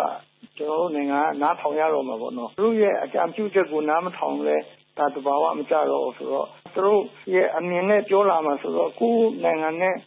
မတင်လျော်တဲ့ဟာတွေလည်းမကိုက်ညီတဲ့ဟာလည်းပါလည်းပါလာနိုင်တယ်ကိုယ်အမျိုးသားတွေစုံစမ်းနိုင်တော့ပူကောင်းပါလေအဲ့လိုတော့မြင်ပါတယ် NLD ပါတီရဲ့မကွေးတိုင်းပြည်သူ့လွှတ်တော်ကိုယ်စားလှယ်တဦးဖြစ်တဲ့ဦးအောင်ခင်ဝင်းကတော့ကော်မရှင်မှာနိုင်ငံခြားသားပါဝင်တယ်ဆိုတာကအဓိကမကျဘဲနဲ့လူ့အခွင့်အရေးကိုဘယ်လိုလေးစားလိုက်နာပြီးစုံစမ်းစစ်ဆေးမလဲဆိုတာကသာအဓိကကျတယ်လို့သူမြင်ကြောင်းပြောပါတယ်။“တကယ်သိကျွမ်းပြီးတော့ဆုံးဖြတ်ပိုင်နိုင်စွာဆုံးဖြတ်ပေးနိုင်တဲ့လူဗမာဖြစ်ဖြစ်နိုင်ငံခြားသားဖြစ်ဖြစ်။ တုန်းကလိုသုံးယောက်ထဲရွေးတာ လူကလည်း အများကြီးမဟုတ်ဘူး။သုံးယောက်ထဲကို ဘက်မလိုက်ဘဲနဲ့ လူသားချင်းစာနာပြီးတော့ လူ့အခွင့်အရေးကို ကာကွယ်ပေးနိုင်ပြီးတော့ ဆိုရင် ဒါ နိုင်ငံခြားသားပဲဖြစ်ဖြစ် ဗမာပဲဖြစ်ဖြစ် အမှန်အကန်လုပ်မယ့်လူဆိုရင် ကောင်းတာပါပဲ။ကျနော့်အမြင်ကတော့။ဒါ့အပြင်လည်း ဒီနေ့မှာကိုပဲ ဘင်္ဂလားဒေ့ရှ်နိုင်ငံကို ထွက်ပြေးသွားတဲ့ ဒုက္ခသည်တွေကို ပြန်လည်လက်ခံရေး အစီအစဉ်တွေမှာ UNDP, UNHCR လို ကုလသမဂ္ဂအေဂျင်စီတွေနဲ့ ပူးပေါင်းပြီး လုပ်ဆောင်ဖို့မြန်မာအစိုးရက နားလည်မှုစာချွန်လွှာကို လက်မှတ်ရေးထိုးလိုက်ပါတယ်။ ကြန့်ကြာနေတဲ့ ဒုက္ခသည် ပြန်လည်လက်ခံရေး အစီအစဉ်တွေမှာ အခုလို ကုလသမဂ္ဂ လက်အောက်ခံ အဖွဲ့အစည်းတွေ ပါဝင်လာမယ့်အတွက် ပိုပြီး လျင်မြန်ဖို့ကိုလည်း မြန်မာအစိုးရဘက်က မျှော်လင့်ထားပါတယ်။ဒါပေမဲ့ UN အပါအဝင် နိုင်ငံတကာနဲ့အတူ ထွက်ပြေးသွားကြတဲ့သူတွေ တောင်းဆိုနေတဲ့ အဓိကအချက်တွေကို မရဘူးဆိုရင်တော့ ရခိုင်ပြည်နယ် ပြဿနာဟာ ပြေလည်ဖို့ သိပ်မလွယ်နိုင်ဘူးလို့ ပြည်သူ့လွှတ်တော်ကိုယ်စားလှယ် ဦးဦးလှစောက ထောက်ပြပါတယ်။“သူတို့လိုချင်တာက အဲ့ဒါမဟုတ်ဘူး။သူတို့လိုချင်တာက ရိုဟင်ဂျာဆိုတာကို ethnic identity တခုအနေနဲ့သူတို့လူမျိုးတမျိုးနဲ့ လိုချင်တယ်။ ဒါပါပဲ။အဲ့ဒီလူမျိုးရလို့ရှိရင် သူတို့ autonomous region ရမယ်။ဒီကျွန်တော်တို့ဒီနိုင်ငံဘက်ကလည်းပဲဝင်လာလို့ရှိရင် သူတို့ကို လက်မခံဘူးလို့ ပြောတာမဟုတ်ဘူး။လက်ခံမယ်။ဒါပေမဲ့ဥပမာ NVC ကတ်နဲ့ verification process ကိုတော့ ဖြတ်ရမယ်။ဒီဝရလမ်းကြောင်းတစ်ခုတော့ပြီးပြီးသားပဲ သူတို့ နေဖို့ထိုင်ဖို့လက်စစ်နေပြီးသားပဲ။ဘင်္ဂလားဒေ့ရှ်နိုင်ငံကရော အဲ့ဒီဒုက္ခတွေတန်းဝဲတွေက တောင်းဆိုတာတွေက ကျွန်တော်တို့ဘက်က ပြောတာတွေထက်ကို သူတို့ကပေါင်းလွန်နေတယ် အဲ့တော့ ကျွန်တော်တို့ ဒီဘက်က ရခိုင်ပြည်ဘက်က လူငယ်လူတွေနေနဲ့လည်း ဘယ်လိုမှ လက်ခံနိုင်ကြအကြောင်း မရှိဘူး နောက်တစ်ခု ကျွန်တော်မြင်တာကတော့ အစိုးရက ပြောထားတဲ့ frame ထက်လည်း သူတို့ဘက်က အများကြီးကြော်နေအဲ့တော့ အဲ့ဒီနှစ်ခုက ဘယ်လိုမှ ညှိလို့မရတဲ့အတွက်ကြောင့် ကျွန်တော်တို့ ဘယ်လိုပဲ MOU ထိုးလို့ဘာပဲလုပ်လို့ဝင်လာမယ်လို့တော့ ကျွန်တော် မထင်ဘူး အခုဆိုရင် ဒုက္ခသည်ပြန်လည်လက်ခံရေးအစီအစဉ်မှာ ကုလသမဂ္ဂလက်အောက်ခံအဖွဲ့အစည်းတွေ ပါလာတဲ့အတွက် ဘက်လိုက်မှာကို ဒေသခံတွေ စိုးရိမ်နေတဲ့အပေါ် ဘယ်လိုမြင်ပါတယ်လဲလို့ NLD ပါတီရဲ့ ပြည်သူ့လွှတ်တော်ကိုယ်စားလှယ် ဦးအောင်ခင်ဝင်းကို မေးကြည့်တော့ ဒီလုံဆောင်ချက်တွေပေါ် မူတည်ပြီးမှ ပြောဟိုပြောလို့ဖြစ်မှာပါ အခုဒီဘာမှ မလုံဆောင်ရသေးပဲနဲ့ ကျွန်တော်မပြောလို့ပါဘူးဟိုလူမျိုးဘာသာ မခွဲခြားဘဲနဲ့ တကယ်အမှန်ကန်လှုပ်ဆောင်ပေးမယ်ဆိုရင် ကောင်းတာအမှန်တရားအကန်ဆိုရင် ဦးစားပေးဆိုတာ မရှိလာဘူးလေ ဦးစားပေးဆိုတာကဒါဟိုမမျိုးသားတော့ဘူးပေါ့ ဘက်လိုက်လာဘူးပေါ့ ဦးစားပေးတယ်ဆို အစိုးရအနေနဲ့လည်း ရခိုင်ပြည်နယ်ပြဿနာကို ဖြေရှင်းရမှာ ရခိုင်ဒေသခံဖွဲ့အစည်းတွေ ဒေသခံပြည်သူပြည်သားတွေနဲ့ ပူးပေါင်းပါဝင်ဆောင်ရွက်မှုဟာ အားနည်းတာတွေ့ရတယ်လို့လည်း ပြည်သူ့လွှတ်တော်ကိုယ်စားလှယ် ဦးလမနော်အောင်က ပြောပါတယ်။“ကျနော့်အနေနဲ့တော့ ဒီရခိုင်အမျိုးသားတွေ ပါဝင်မှု အားနည်းနေသလားလို့ ဒီကော်မရှင်မှာလေအစိုးရရဲ့ လုပ်ဆောင်တဲ့အပေါ်မှာလေပညာရှင်တွေလည်း ရှိတော့ရှိမှာပါ။သူတို့ကိုလည်း ပါဝင်ပြီးမှဖော်ထုတ်မှ ဆွေးနွေးနိုင်ရင်တော့ ပိုကောင်းမယ်လို့ ထင်တယ် ရခိုင်ပြည်နယ်ပြဿနာထဲမှာ အင်အားအလွန်အကျွံသုံးပြီး လူ့အခွင့်အရေး ချိုးဖောက်ခဲ့ကြတဲ့ အာဏာပိုင်တချို့ကို EU အပါအဝင် အမေရိကန်နဲ့အတူ အနောက်နိုင်ငံကြီးတချို့က ပိတ်ဆို့ဒဏ်ခတ်မှုတွေ စပြီးလုပ်နေပြီဖြစ်သလို ICC ဆိုတဲ့ နိုင်ငံတကာ ရာဇဝတ်ခုံရုံးမှာတင်ပြီး တရားစွဲဆိုဖို့အတွက်ကိုလည်း တောင်းဆိုနေတာတွေ ရှိပါတယ်။ဒါပေမဲ့ အစိုးရဘက်ကတော့ ဒီစွပ်စွဲချက်တွေဟာ တဖက်သတ်ဖြစ်နေပြီး နိုင်ငံတကာအနေနဲ့လည်း အစိုးရက ဖြေရှင်းနေတဲ့အပေါ်မှာအချိန်ယူပြီး စောင့်ကြည့်ဖို့အတွက်ကိုလည်း တုံ့ပြန်ပြောဆိုထားပါတယ်။ဒါကတော့ ကျနော်တို့အဖွဲ့သူ မသင်းသီရိရဲ့ တင်ပြချက်ပါ။အခုဆက်လက်ပြီးပြည်သူ့လွှတ်တော်က သတင်းတရပ်လည်း တင်ပြပေးဖို့ ရှိတယ်မလားဆရာညင်။ဟုတ်ပါတယ်ခင်ဗျာ။ရခိုင်ပြည်နယ်အရေးနဲ့ ပတ်သက်ပြီးတော့ပဲ အစိုးရက ဖွဲ့စည်းမယ့် လွတ်လပ်တဲ့ စုံစမ်းစစ်ဆေးရေးကော်မရှင်ကို ပြည်တွင်းပညာရှင်တွေနဲ့သာ ဖွဲ့စည်းနိုင်ဖို့ စဉ်းစားဆုံးဖြတ်ပေးအောင် ပြည်ထောင်စုအစိုးရထံ တိုက်တွန်းတဲ့အဆိုကို ကြံ့ခိုင်ဖွံ့ဖြိုးရေးပါတီ ကိုယ်စားလှယ် ဦးစိုင်းကျော်မိုးက ပြည်သူ့လွှတ်တော်မှာ မနေ့က တင်သွင်းခဲ့ပါတယ်။ဒီကိစ္စတွေနဲ့ ပတ်သက်ပြီး RFA သတင်းထောက် ကိုဝင်းကိုကိုလတ်က တင်ပြထားပါတယ်ခင်ဗျာ။ရခိုင်ပြည်နယ်မြောက်ပိုင်းမှာ ARSA အဖွဲ့ရဲ့ အကြမ်းဖက်တိုက်ခိုက်မှုတွေအပြီး လူ့အခွင့်အရေးချိုးဖောက်မှုတွေနဲ့ ပတ်သက်ပြီး စုံစမ်းစစ်ဆေးဖို့ နိုင်ငံတကာက ပုဂ္ဂိုလ်ကြီးတဦးအပါအဝင်၃ဦးနဲ့ လွတ်လပ်တဲ့ စုံစမ်းစစ်ဆေးရေးကော်မရှင် ဖွဲ့စည်းသွားမယ်လို့ နိုင်ငံတော်သမ္မတရုံးက ပြီးခဲ့တဲ့ မေလ ၃၁ ရက်က ကြေညာချက်ထုတ်ပြန်ထားပါတယ်။ကြံ့ခိုင်ဖွံ့ဖြိုးရေးပါတီ မိုင်းပန်မြို့နယ် ပြည်သူ့လွှတ်တော်ကိုယ်စားလှယ် ဦးစိုင်းကျော်မိုးက သူ့အနေနဲ့ အရေးကြီးအဆို တင်သွင်းရတဲ့အကြောင်း အခုလိုပြောပါတယ်။ကျနော်တို့ တိုင်းရင်းသား နိုင်ငံကနေပြီးတော့နိုင်ငံတော်ကနေပြီးတော့နိုင်ငံခြားမဟုတ်ဘဲနဲ့ကျနော်တို့ပြည်တွင်းကပညာရှင်တွေနဲ့စုပေါင်းဖွဲ့စည်းပြီးတော့စုံစမ်းစစ်ဆေးရေးကော်မရှင်ဖွဲ့စည်းရင်သင့်တယ်လို့ကျနော်တို့ကယူဆလို့ရည်ရွယ်ချက်နဲ့ကျနော်တို့အဲဒါကိုကျနော်တို့နိုင်ငံခြားသားတွေပါလာလို့ရှိရင်လည်းပဲကျနော်တို့ဒါအရင်အစဉ်အလာတွေလည်းကျနော်တို့နိုင်ငံခြားသားပါလို့ရှိရင်လည်းပြီးတာမဟုတ်ဘူးရှုပ်ထွေးလာတယ်အဲဒါကြောင့်မလို့ကျနော်တို့ကကိုယ့်ရဲ့နိုင်ငံရဲ့ကိုယ့်ရဲ့သမိုင်းကြောင်း ယဉ်ကျေးမှုတွေကို အားလုံး ကိုယ့်ရဲ့ဒေသတွင်းကလူပဲ သိတဲ့အတွက်ကြောင့်မလို့ဒါအဲ့လို နိုင်ငံခြားသားတွေ မပါဘဲနဲ့ ကျနော်တို့ ပြည်တွင်းက ပညာရှင်နဲ့ ဖွဲ့စည်းရင်တင့်တယ်ဆိုတဲ့အကြောင်း ကျွန်တော်တို့ ရည်ရွယ်ပြီးတော့ တင်ပြတာဖြစ်ပါတယ်။ဒါအပြင် ရခိုင်အရေးနဲ့ပတ်သက်ပြီး အစိုးရနဲ့ တပ်မတော်ဘက်ကပါ စုံစမ်းစစ်ဆေးမှုတွေ ပြုလုပ်ပြီးဖြစ်တာကြောင့် ဒီကော်မရှင်အသစ်ကို ဖွဲ့စည်းဖို့ မသင့်တဲ့အကြောင်းနဲ့ မဖြစ်မနေ ဖွဲ့စည်းရမယ်ဆိုရင်အာဆာအဖွဲ့ရဲ့ အကြမ်းဖက်မှုတွေကို စစ်ဆေးဖို့ ပြည်တွင်းပညာရှင်တွေနဲ့သာ ဖွဲ့စည်းသင့်တယ်လို့ ပြောပါတယ်။ အဆိုကို ကြက်ခိုင်ဖွံ့ဖြိုးရေးပါတီ ပြည်သူ့လွှတ်တော်ကိုယ်စားလှယ် ဦးမောင်မြင့်က ထောက်ခံခဲ့ပါတယ်။ပြည်ပက ပုဂ္ဂိုလ်တွေအစား ပြည်တွင်းကသူတွေကို တာဝန်ပေးသင့်တယ်လို့ ဦးမောင်မြင့်က ပြောပါတယ်။အကြမ်းဖက်တိုက်ခိုက်တာလို့တို့တို့က rule of engagement ရန်ကတို့ကတက်တွေကသွားရင်ဒီကိစ္စတွေဖြစ်တယ်လို့ ပြောတာဟုတ်ဒါကြောင့်မလို့ဒီ the whole picture ကို စုံစမ်းစစ်ဆေးနိုင်မှ အမှန်တရားနဲ့ပုံပြီးစမှာ the whole picture မဟုတ်ဘဲနဲ့ ဟိုဘက်ကအာစာတွေတိုက်တာကြတော့ကလကန်နဲ့ ကာထားမယ် ဟိုဘက်ကပဲ စစ်မယ်ဆိုလို့ရှိရင်တော့ ဟိုတကားတကားကိုမယ်တစ်ဘက်ကဖြတ်ကြည့်ရတယ်လို့ဒိတ်ပဲနဲသွားမယ်အဲ့တော့ဒီ security council ရဲ့ဟိုတိုက်တွန်းချက်နှစ်မှာပါတာကလည်းပြည်ပပညာရှင်တွေစစ်ရမယ်လို့မပြောဘူးသူကပွင့်လင်းမြင်သာတဲ့နော်ဒီ transparent investigation ပဲဒါဟုတ်ပဲဆိုလိုတာအဲ့တော့တို့မြန်မာနိုင်ငံထဲမှာဒေါ်စားစုကြည်ဆို Nobel ဆုရထားတယ်ကွာလက်ရှိလည်းရှိတယ်ကွာသူစိတ်ရောမရဘူးလားခါတော့ तू ကအစိုးရအဖွဲ့မှာပါနေလို့ အဲ့ဒါဆိုလို့ရှိရင်ပြီးခဲ့တဲ့လွတ်တော်ကိုယ်စားလှယ်နှစ်ယောက်ရှိသေးတယ်အခုလည်းလွတ်တော်အဝင်ပိုင်းမှာပဲရှိတယ်ဘုရားကြီးသူတော်ရှင်မှာဟောမယ်ဟိုဘုရားဖြောင်းမြောဒီမှာပဲရှိသေးတယ်လို့လည်းတောင်းပေးလို့ရတယ်ရခိုင်အရေးကိစ္စနဲ့ပတ်သက်ပြီးလုံခြုံရေးကောင်စီရဲ့ထုတ်ပြန်ချက်မှာပွင့်လင်းမြင်သာတဲ့စုံစမ်းစစ်ဆေးမှုတွေပြုလုပ်ဖို့တိုက်တွန်းထားတာသာဖြစ်ပြီးနိုင်ငံတကာကပုဂ္ဂိုလ်တွေပါဝင်ဖို့တိုက်တွန်းတာမဟုတ်တဲ့အတွက်ပြည်ထောင်စုအစိုးရအနေနဲ့ပြန်လည်စဉ်းစားဖို့လိုတယ်လို့လည်းပြောပါတယ်။ကုလသမဂ္ဂလုံခြုံရေးကောင်စီကမေလ9ရက်ကထုတ်ပြန်တဲ့ကြေညာချက်မှာပြန်လည်လက်ခံရေးကို ကုလသမဂ္ဂအဖွဲ့အစည်းတွေနဲ့ လက်မှတ်ရေးထိုးဆောင်ရွက်ဖို့ လွတ်လပ်တဲ့ စုံစမ်းစစ်ဆေးရေးကော်မရှင်ဖွဲ့စည်းဖို့ မြန်မာအစိုးရကို တိုက်တွန်းထားပါတယ်။အဆိုတင်သွင်းတဲ့ မိုင်းပန်မြို့နယ် ပြည်သူ့လွှတ်တော်ကိုယ်စားလှယ် ဦးစိုင်းကျော်မိုးက အဆိုအတွက် ရလဒ်ကောင်းထွက်မယ်လို့ မျှော်လင့်တဲ့အကြောင်း အခုလိုပြောပါတယ်။အားလုံးက ကိုယ်စားလှယ်တွေအားလုံးက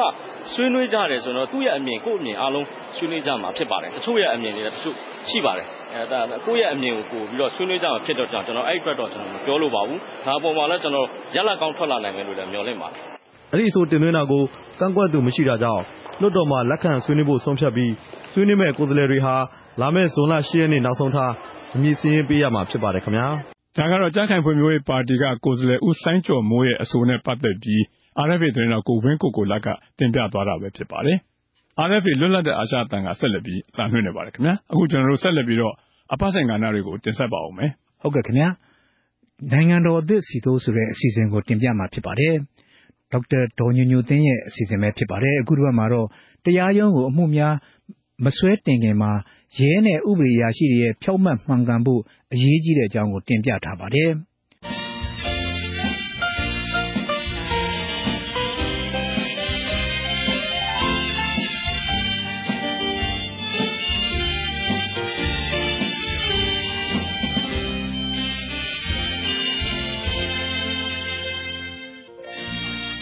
သောတာရှင်များ ကျမ်းမာတော်မူပါစရှင်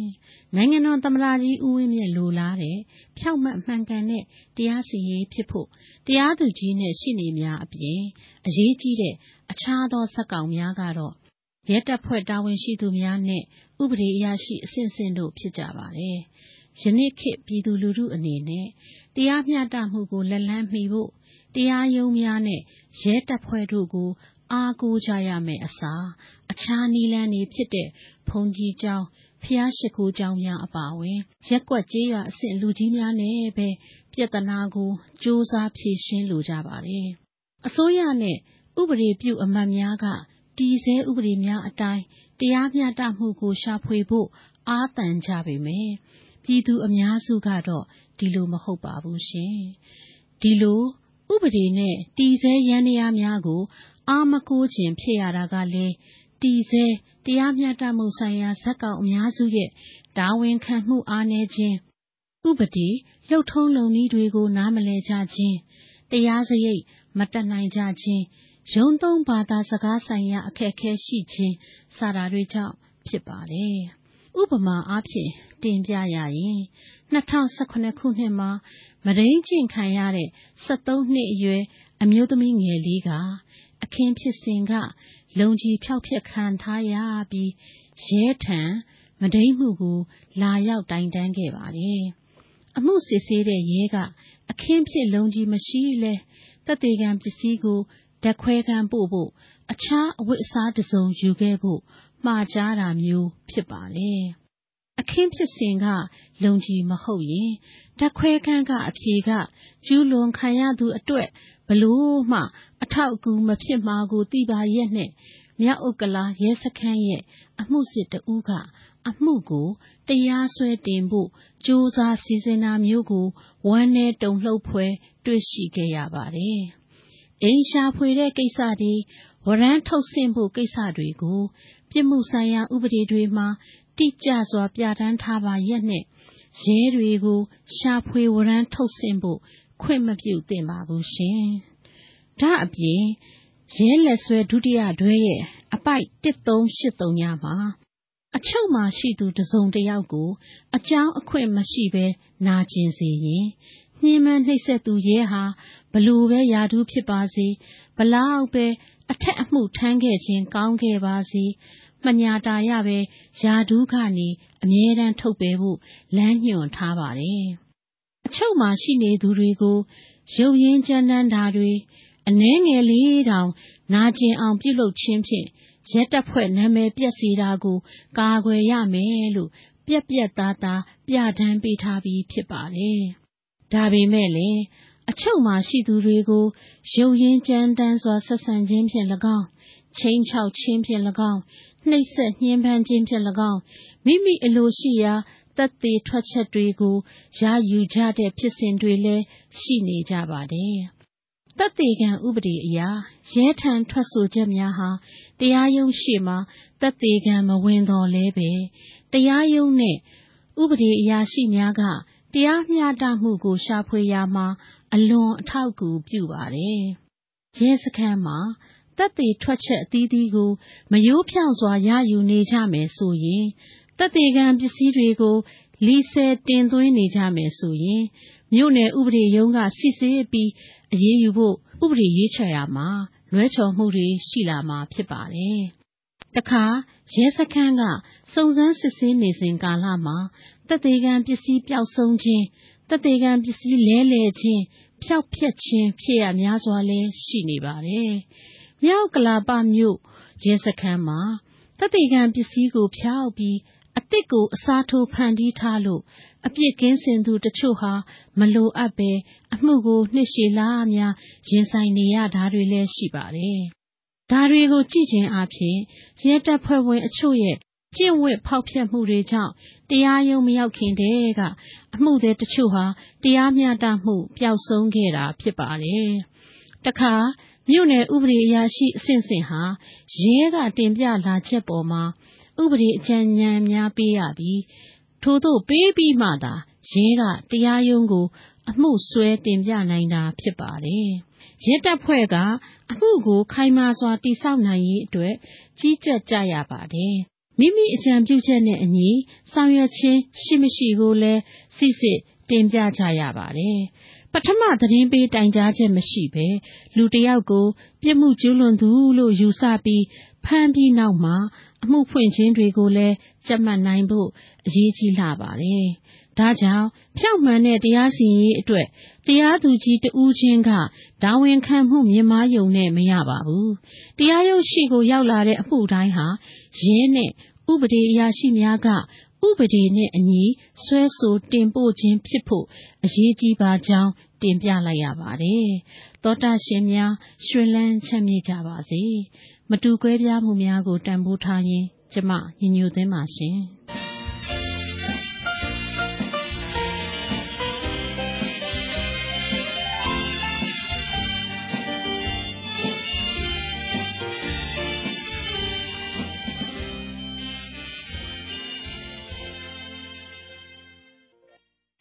ဒါကတော့ နိုင်ငံတော်သစ်စီတို့ ဆိုတဲ့ အစီအစဉ်ကို ဒေါက်တာ ဒေါ်ညိုညိုသိန်းက တင်ပြခဲ့တာဖြစ်ပါတယ်။အခုဆက်လက်ပြီးတော့ စာဝိုင်း ပေဝိုင်း စကားဝိုင်း အစီအစဉ်ကို တင်ပြပေးဖို့ အချိန်ရောက်ပြီမဟုတ်လားခင်ဗျာ။ဟုတ်ကဲ့ခင်ဗျာ။ပြမကလောင်ရှင် မေစာတင်ပြမဲ့စာဝိုင်း ပေဝိုင်း စကားဝိုင်း အစီအစဉ်မှာ အခုတစ်ပတ်တော့ အခြေခံပညာထက်တန်း မြန်မာစာမေးခွန်းနဲ့ မြန်မာစာဖွံ့ဖြိုးတိုးတက်ရေးအကြောင်းကို တင်ပြထားပါတယ်။နားဆင်ကြည့်ပါ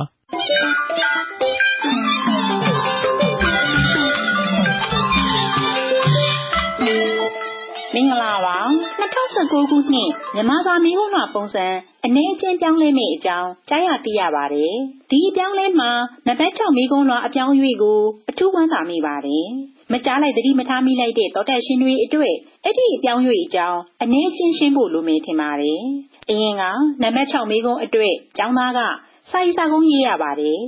အမှတ် 20ပြီးပါတယ်။ပေးမှတ်က တော်တော်များတော့ ဆရာတွေရော ကျောင်းသားတွေရော ဒီနည်းကုန်းမှာ အမှတ်ကောင်းကောင်းရဖို့ လုံးဝစိုက်ကြပါတယ်။ဆရာတွေက သင်တန်းအမျိုးမျိုးပေးစိုက်စာကုန်းအစာအမျိုးမျိုးထုတ် ကျောင်းသားတွေက သင်တန်းအမျိုးမျိုးတက်စိုက်စာကုန်းအမျိုးမျိုးကျက်ပေါ့ အခုတော့ နံပါတ်6ကို ကရဲခရဲဆိုပြီး နှစ်ပိုင်းခွဲလိုက်ပါပြီ ကမှာက ရှေ့ကလိုပဲစိုက်စာကုန်းရေး အမှတ်ကိုဆက်မှတ်ဖဲပြီး ခမှာတော့အစ်စ်တိုးချဲ့လိုက်ပါတယ် အဆိုတစ်ခုပေး စာဖြေတဲ့ကလေးက သဘောတူလား သဘောမတူလား အမြင်သဘောထားပြီးမြမစာမိကုန်းသမိုင်းမှာအစ်စ်ဆက်ဆက်လို့ ဆိုရမယ်ထင်ပါတယ် ဒီလိုပြောင်းလဲမှာကို နှစ်ထောင်အားရ ဖြစ်ရတဲ့အကြောင်းက အများကြီးပေါ့ ဒါပေမဲ့ အကြောင်းတစ်ကြောင်းကိုပဲ စူးစိုက်ပြီး အစီရင်ခံကြပါတယ် အဲ့ဒီအကြောင်းက ဒီလိုပြောင်းလိုက်တာဟာ မြန်မာဘာသာ မြန်မာစာသင်ကြားရေးမှာ စနစ်တကျ ရေးတတ် ပြောတတ်အောင် သင်ပေးဖို့ နောက်ထပ် ခြေလန်းတလန်း ပြင်လိုက်တာ မြန်မာစာဖွံ့ဖြိုးရေးကိုဥထီတယ်လို့ ယူဆတဲ့အတွက်ပါပဲ ယူဆရပုံသဘောကို ဆက်အစီရင်ခံပါမယ် ကျောင်းသူကျောင်းသားတွေရဲ့ အရေးချင်းကို အကဲဖြတ်တဲ့မိကွန်းတွေဟာ သင်ကြားရေးမှာ ပဲ့ကင်ပါပဲ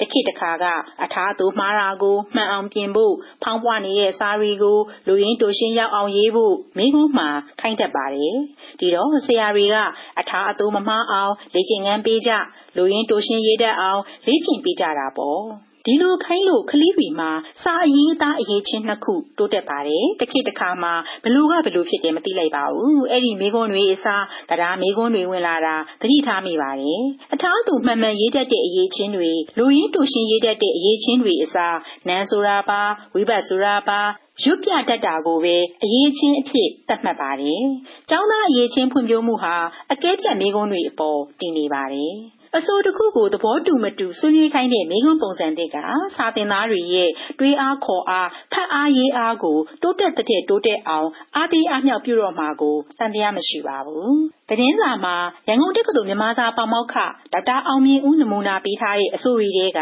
တခုကိုပဲ အခြေခံပြီး စဉ်းစားကြည့်ရအောင်။ရေဒီယိုနားထောင်ခြင်းသည် သတင်းစာဖတ်ခြင်းတဲ့အကျိုးရှိသည် အဆိုမျိုးဆိုပါတော့ ဒီအဆိုက တွေးအားခေါ်အားကို အထောက်ပံ့ပေးတာပေါ့ ဒီအဆိုကို သဘောတူလား မတူဘူးလား ကိုကဖြေရတော့မယ့်အခါဘဲဆရာဘဲသမားကိုမှမင်းနေစရာ မလိုတော့ပါဘူး ကိုကောင်းတဲ့ကကိုပဲ နှိုက်ထုတ်ရတော့မှာပါ ကိုအတွေးခေါ်ကိုပဲ ပြောရတော့မှာပါ တူတယ်ဖြင့် တူတယ် မတူဘူးဖြင့် မတူဘူး ဒီအထိတော့ ဟုတ်ပြီ လွယ်လွယ်လေး ဒါပေမဲ့ ဘာကြောင့် တူတာလဲ ဘာကြောင့် မတူတာလဲ အဲ့ဒါကို ရှင်းပြဖို့ စာပြေသူမှာ တာဝန်ရှိနေပါတယ် ဒီမှာလေအတွေးခေါ်ကလူပြန်ပါပြီ။အော် တွေးရများ ဘာခက်တာမှတ်လို့ အချိန်နဲ့အမျှ တွေးနေတာပဲလို့ ပြောချင်သူက ပြောနေပါဦးမယ်။အခုတွေးရမှာက ဘာချက်စားရကောင်းမလဲ ဘာတောက်ရကောင်းမလဲ အဲ့ဒီလို အပေါ်ယံကိစ္စနဲ့ဆိုင်တဲ့ တွေးပုံမျိုး မဟုတ်တော့ပါဘူး။ပညာရေးတို့ နိုင်ငံရေးတို့ လူမှုရေးတို့လို အရေးကြီးတဲ့ကိစ္စတွေနဲ့ဆိုင်တဲ့ အတွေးမျိုး ဖြစ်လာပါပြီ။ဒီအတွေးမျိုးကလည်း လေ့ကျင့်ထားပါ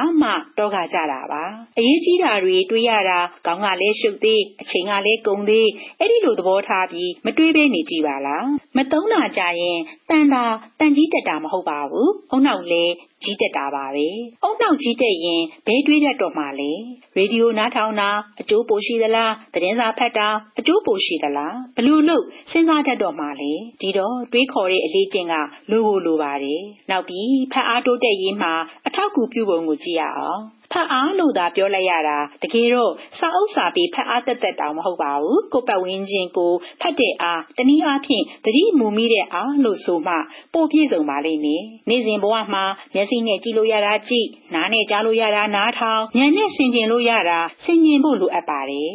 နမူနာအဆိုကိုပဲ ကြည့်လေ ရေဒီယို နားထောင်ခြင်းနဲ့ ရေဒီယိုသာ နားမထောင်ဘူးရင် ရေဒီယိုအကျိုးရှိကြောင်း အကျိုးမရှိကြောင်း ဘယ်လိုလုပ် ပြောပါမလဲ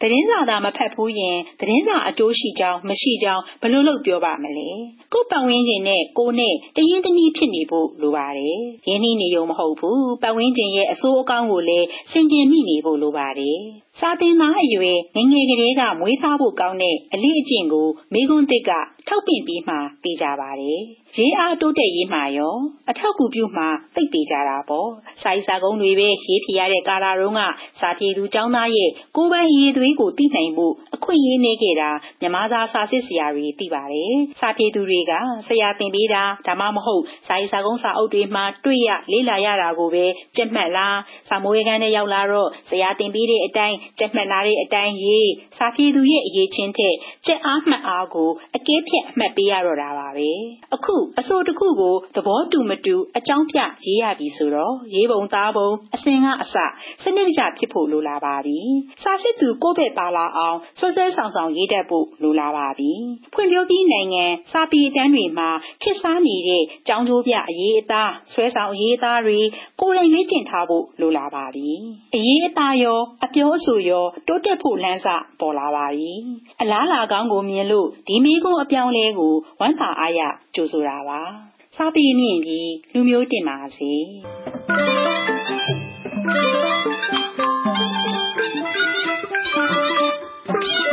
အဲ့ဒါကတော့ ပြင်မဆောင်းမရှင် မေစာ တင်ပြသွားတဲ့ စာဝိုင်းပေဝိုင်း စကဝိုင်း အစီအစဉ်ပဲ ဖြစ်ပါတယ်ခင်ဗျာ အခုဆက်လက်တင်ပြမှာကတော့စလိုင်းပီရီထန်း စီစဉ်ထုတ်လို့တဲ့ ချင်းတိုင်းရင်းသားဘာသာ အစီအစဉ် ဖြစ်ပါတယ် ပထမဆုံး သတင်းတွေ ကြီးညာပေးပါမယ် ကြားမယ်သတင်းတွေထဲမှာတော့ 2019-18ပညာသင်နှစ် တက္ကသိုလ်ဝန်ထမ်းအောင်စင်းတွေ ဇွန်လ2ရက်နေ့က ထုတ်ပြန်ခဲ့ပြီး ချင်းပြည်နယ်အနေနဲ့ မြန်မာနိုင်ငံမှာ အောင်ချက်အနိုင်ဆုံးဖြစ်တယ်ဆိုတဲ့အကြောင်း သတင်းနဲ့ မေလာအတွင်းမှာ ချင်းပြည်နယ် ပလက်ဝမြို့နယ် ရှင်မတိန်အုပ်စု တဝိုးဝီးကျေးရွာမှာ ရခိုင်တပ်မတော် AA ကနေပြီးတော့ဒေသခံတွေစီကနေပြီးတော့ကြက်ငွေ360နဲ့ကိုစက်ကြီးကောက်ခံခဲ့ရဆိုတဲ့သတင်းကို တင်ပြပေးဖို့ရှိပါတယ်။ ။ဒုတိယပိုင်း ဆောင်းပါးကဏ္ဍမှာတော့ လက်ရှိ ချင်းပြည်နယ် လွှတ်တော်အမတ်တွေရဲ့ စွမ်းဆောင်ရည်နဲ့ ပတ်သက်ပြီး ပလက်ဝမြို့နယ် ချင်းတိုးတက်ရေးပါတီအမတ်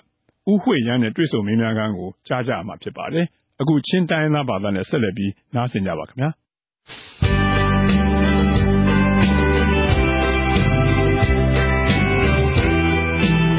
ရမ်စုရမ်လေငီအုံမီ ချင်းမြူလေနာဝပေါလ်နန်ဒမ်ချောင်းမော် RFA ချင်းပရိုဂရမ်ဟင်အင်းနန်ကုဒ်နေမ်ကန်လောက်ကိုင် RFA ချင်းထထောင်းချာနဖောင်တူမိုင်မန်ကုန်းစုံလေမိုင်နွမ်မွိုင်အတော်ရဲတူစလိုက်ဘီအထောင်ပင်ဆုငါရခိုင်ရာကပေါ်နေဆီယန်ဒီတီယာတွာဆုံမီပေါ်နေအန်စင်မေနီလေးစရီနီယာပလဝပင်ရှင်မဒေအိုစုတူပွေခဆုံငါဆီယာဒီလနာအနေမီနုံဟန်ချက်ချရီပေါ်ခလဒီလနာအနေတီယာဆီယန်ဒီလမီတွာဆုံမီမီနုံဟဲငါပေါ်ချွန်ပလဝခလနေနာဟေငနက်ချန်ကွတ် hi heng nak cha songa mobile phone lungzi sumpai le dor chir ri pol lo thai lo in dilna annei an dil mi pol hi tu lai chir ri man thonin chu ting som ruk leng lo man asi tia an ngan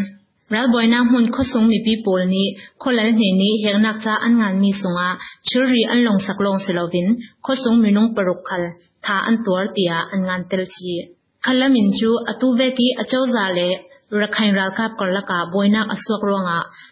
fang manakai alai che in khosung pola fang ko to harsanna an nei pha tia plewa mino zatang pol ko pol ni an sin kum thom ni lai sri lai ria che zer kum sanga nyamar ram pi huwa pa chin ram hi zatek lai ruk lon long ni an ongi ong tu zatek mal bi ka si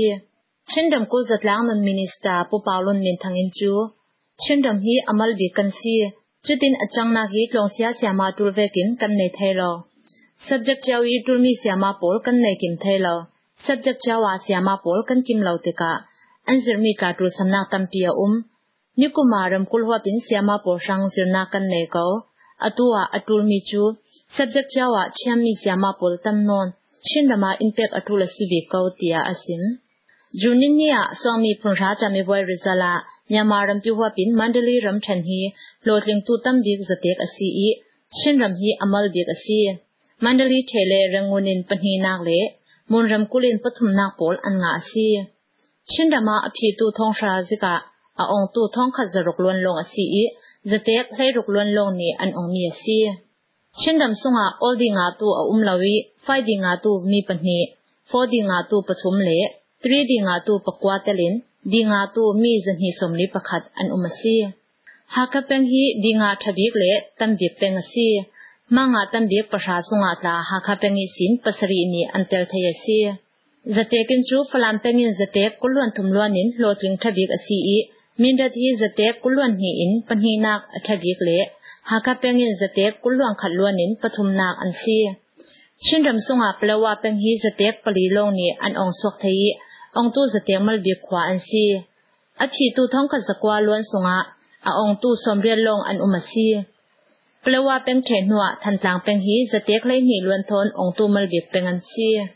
nikuma chun rakhain ram kulin zatek lai sari luan thon amal bi asi i tu kum chu zatek kulwang khal luan an nga si kum thom ni le riat thung sha result chu ram pi huwa pin zatek som thum pathum zik an si i ni kum na kin zatek pakhat atlak sam deu asi Atu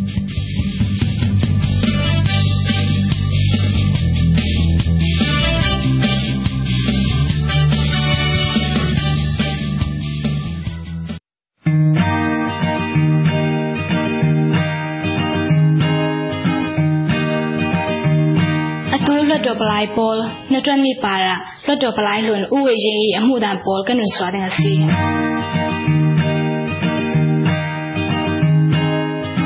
uwe yin chu plewa i pitu le do plai hlun si i cpp party i sin kum thom ni le nga ram pi shlong na rak som na ne na achaw lo ala ni le do plai le atui le do plai poli an na twan thai dan thon pe paro in amu dan atu ve kin asim အရင်လွတ်တော်ဟောင်းတွေကိုဒီလွတ်တော်တိကိုယ်ကလေးတိတယ်ပေါ့နော် ပြောမစင် နေရာပေးတာပါညာတော့ကျွန်တော်တို့ မပြောလို့ဒါနဲ့ ဆက်တွေ့မှု အတွေ့အကြုံဖလေတာတို့ ဘာလို့မရှိတော့ပဲ ရှိအဲကိုလုတ်သွားတဲ့တက်တန်းနဲ့ အခုသူတို့ရဲ့တက်တန်းတစ်ဝက်ကို ကျွန်တော်သုံးသပ်တဲ့အခါကျတော့ သူတို့က အရင် ကတိကဝတ်ကိုပဲအကောင့်စေပေါ်နေတဲ့အဆင့်ထက် နည်းနည်း နည်းနည်းလေးပဲကြော်တယ်လို့ပဲကျွန်တော်မြင်ပါတယ်နော်ဒီဒီအတိကတော့ဒီဖွံ့ဖြိုးရေးကိစ္စပေါ့နော်ဒီမြို့နယ်ဖွံ့ဖြိုးရေးကိစ္စအာလူထုနဲ့ဖလေတဲ့အပြည့်ကြုံဖလေတဲ့ကိစ္စတွေမှာဆိုရင်ဒီကျွန်တော်တို့အပိုင်းနဲ့သူတို့အပိုင်းကြတော့နည်းနည်းကွာတယ် uwe yin chun atui le do bol le hlani le do bol thawok na ne tron so na khal ni sin di ngai ngai um lo vekin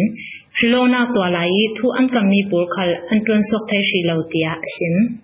တကယ်ကောင်ထေပေါ်တဲ့ခါမှာသူတို့ရဲ့လုပ်ငန်းအသိကောင်ထေပေါ်ချင်းကံတာကသိပြီးတော့မှမမရရသိမရှိသေးဘူးလို့ကျွန်တော်ကိုယ်စားလှယ်ဖြစ်စေပါတီတိုင်းကခေါင်းဆောင်တွေလည်းအမြင်တော့ရှိကြမှာပဲကျွန်တော်ဒီမှာလက်တွေ့ပြည်သူနဲ့တရားတွေကျွန်တော်ခံစားကြတော့မှသူတို့ကို တောင်းတတာကိုဆိုတော့ကြတော့သူတို့ကဟိုရွေးကောက်ပွဲတော့ကဂတိဒီအခုဘလောက်ထိသူတို့ရှိကိုတာရောက်သွားတယ်ဆိုတာကျွန်တော်အမြင်နဲ့ပြည်သူနဲ့သူတောင်းတတဲ့ကမှာခုနပြောသလိုပေါ့နော်သူတို့ကမမရဂတိသုံးခုပေးထားတာငင်းချင်ရင်တရားဥပဒေစိုးမိုးရေးရဲ့နောက်ဥပဒေပြင်ဆင်ရေးပါဆိုတော့ဒီမှာအခုငင်းချင်နံပါတ်1ကမှတို့အကောင့်တွေပေါ်လို့အခုတန်းတန်းတန်းဖြစ်နေတာအဲ့ဒါဒီလုံးသိပါတယ်သူတို့ဗာလဲဟိုအရင်အဟောင်းတွေကိုပဲလည်းရုပ်ဆိုတာသိနေတယ်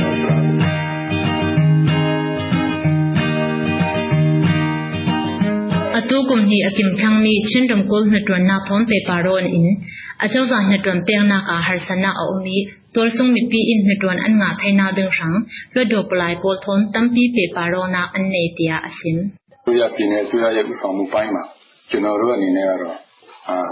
ကျွန်တော်အနေနဲ့ပေါ့နော်သိပြီးတော့ဆွေးနွေးစရာတော့တိတ်ရှိဘာဖြစ်လို့လဲဆိုတော့သူတို့ကအတိကတော့ဒီမြို့နေရဲ့ဖွံ့ဖြိုးရေးဆိုတဲ့နေရာမှာ အဓိကတော့ အခုကျွန်တော် အဓိကခံစားရတာက ပညာရေး ပညာရေးရဲ့နောက် စီးပွားရေး နံပါတ်7ရေး ဒီလိုထင်မှာကျွန်တော်ဒီပညာရေးက ကျွန်တော်ဘယ်လိုအနေနဲ့ကခွေးချတော့ ပြောတာတော့ မဟုတ်ဘူး ကျွန်တော်တို့ဟိုဟိုချင်းပြည်နယ်ရဲ့ဟိုပေါ့တောင်ပိုင်း မြောက်ပိုင်းဆိုတဲ့နေရာမှာ ကျွန်တော်တောင်ပိုင်းက ဝန်ထမ်းအင်အား ခန့်တဲ့ခါအများနဲ့ပြောတာကြောင်ရတယ် ခန့်တယ်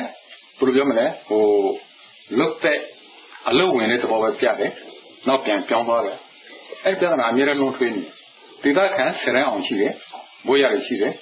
နောက်သူတို့ဥစားပေးမခံမယ်မခံဘူးဆိုတာကျွန်တော်ဒီအခုလက်ရှိလွတ်တော်ကိုယ်တွေဘယ်လောက်လှုပ်ရှားတယ်ကျွန်တော်သိရအောင် atui lo do polai tam son chun ala na choza ko mi thu bur mi thu su na kan twa mi lo tin na kan nga mi bolong an tuan tia u we ing chun sim တန်မကြီးဆိုတော့မှစီစဉ်ရှိပြီးသားကိုလည်းပဲဒီပလဲဝါနဲ့ကြောက်တော်ကိုလည်းကျွန်တော်မေခွန်နေနေလို့ကတိကိုလည်းပေးပြီးဒါပဲကောင်တော့ကောင်တင်ပေါ်နေတဲ့လုပ်ငန်းကြီးကြီးမားမားတွေလို့ဒီပြင်ဒီပလဲဝါမျိုးမျိုးအင်္ဂါရဲနဲ့ညီအောင်ဆိုတော့လေအရင်ကလေးကအစပေါ်ပြီးသားဖြစ်တယ်ကိုအဲ့ဒါအကောင်ဖြစ်ပေါ်နေတာပါဆိုတော့အဖြစ်ဆန်းဟောပေါ့လမ်းပတ်သက်တွေတော့နည်းနည်းရှိတာပေါ့ဗျာဒီချုံနေရတယ်မဆက်လမ်းဖောက်တာတော့ရှိတယ်အဲ့ဒါလွတ်တော့ဖန်ဖြေရမှာမနဲ့လည်းပေးတယ်နောက်ပြည်နေလေဘို့ဒီအောင်ဆွေးရချင်စီနေလေလောက်တာလေးရှိတယ်ပေါ့ဗျာ ဒါမဲ့ခုနအစကပြောတယ်လို့လုပ်ငန်းကကျွန်တော်အစတုန်းကအဟောင်းတွေကအဲအစပြုတော်တဲ့ကောင်အကောင့်တွေပေါ်တဲ့အဆင့်ကိုကအဲ့ဒါနဲ့မတက်နိုင်ဘူး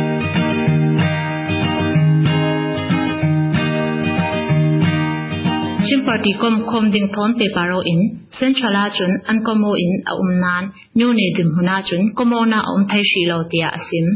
လူမျိုးချင်းပါတီ၃ခုထောင်လို့ဆိုတယ်။ဒါပေမဲ့အခုပူပေါင်းတယ်ဆိုတော့ရှင်နေကောင်းမှာပါ။ကျွန်တော်အမြင်ပေါ့နော်။ဒါပူပေါင်းတဲ့ခါကျတော့လေပါတီပေါင်းသွားတယ်။ချင်း၃ပါတီမှာတစ်ပါတီဖြစ်တယ်။သို့တော့အရင်အရင်ပါတီအဟောင်းတုန်းကကိုးသွားတဲ့ခါကျတော့စိတ်လေးကိုးသွားတယ်။အခုပြန်ပေါင်းတော့လေကိုးသွားတဲ့စိတ်ကပြန်ပေါင်းလို့စိတ်တက်ကစိတ်တက်ကအပေါင်းလက္ခဏာပြလားမပြဘူးလားဆိုတော့အချင်းချင်းလုတ်ကန်ကြည့်မှပဲဆောင်ရွက်ကြည့်မှပဲသိမှာ ဆိုတော့ကကျတော့အခုပူပေါင်းတဲ့ဆိုသည့်တိုင်အောင်ဘ ਹੁ အေးစီအဖွဲ့ကပူပေါင်းတယ်လို့ပြောပြောတယ်ဒါနဲ့မြို့နယ်အဆင့်လောက်မှာဘာမှကျွန်တော်တို့ပါလေဟိုကြောင်တရားပူပေါင်းတဲ့ပုံစံမျိုးတွေ့ရတယ်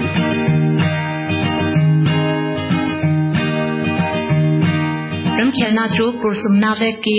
mu in ram khel shilona ka azom te vek chu karwana phon chun ala otuk tia asim ကျွန်တော်တို့လူကြီးပိုင်းကတချို့ကနိုင်ငံရေးကိုတေမှပဲ နားမယ်ဆိုတဲ့လူတွေလည်းရှိသေးတယ်ဗျနိုင်ငံရေးကကိုကျိုးနေကိုနေရမယ်ဆိုတော့အခုကနိုင်ငံရေးကိုစီးပွားရေးတဒံမြင်ပြီးတော့မှရုပ်ောက်ဖို့ဝင်နေဆိုတာကကျွန်တော်ဆန္ဒနဲ့ကိုတော်တော်လေးကိုအလံဝင်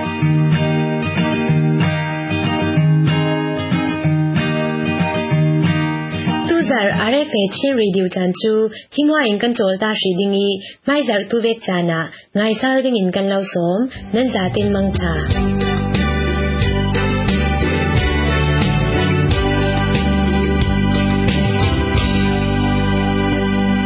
အဲ့ဒါကတော့ချင်းတိုင်းရင်းသားဘာသာအစီအစဉ်ဖြစ်ပါတယ်ဒီအစီအစဉ်နဲ့ပဲကျွန်တော်တို့ RFA လွတ်လပ်တဲ့အာရှအသံရဲ့မနေ့ပိုင်းအစီအစဉ်လေးရန်နာပါတော့မယ်ခင်ဗျာ RFA ကိုနားဆင်ကြတဲ့သောရရှင်မြန်မာပြည်သူပြည်သားအပေါင်းရှင်လန်းချမ်းမြေ့ကြပါစေခင်ဗျာ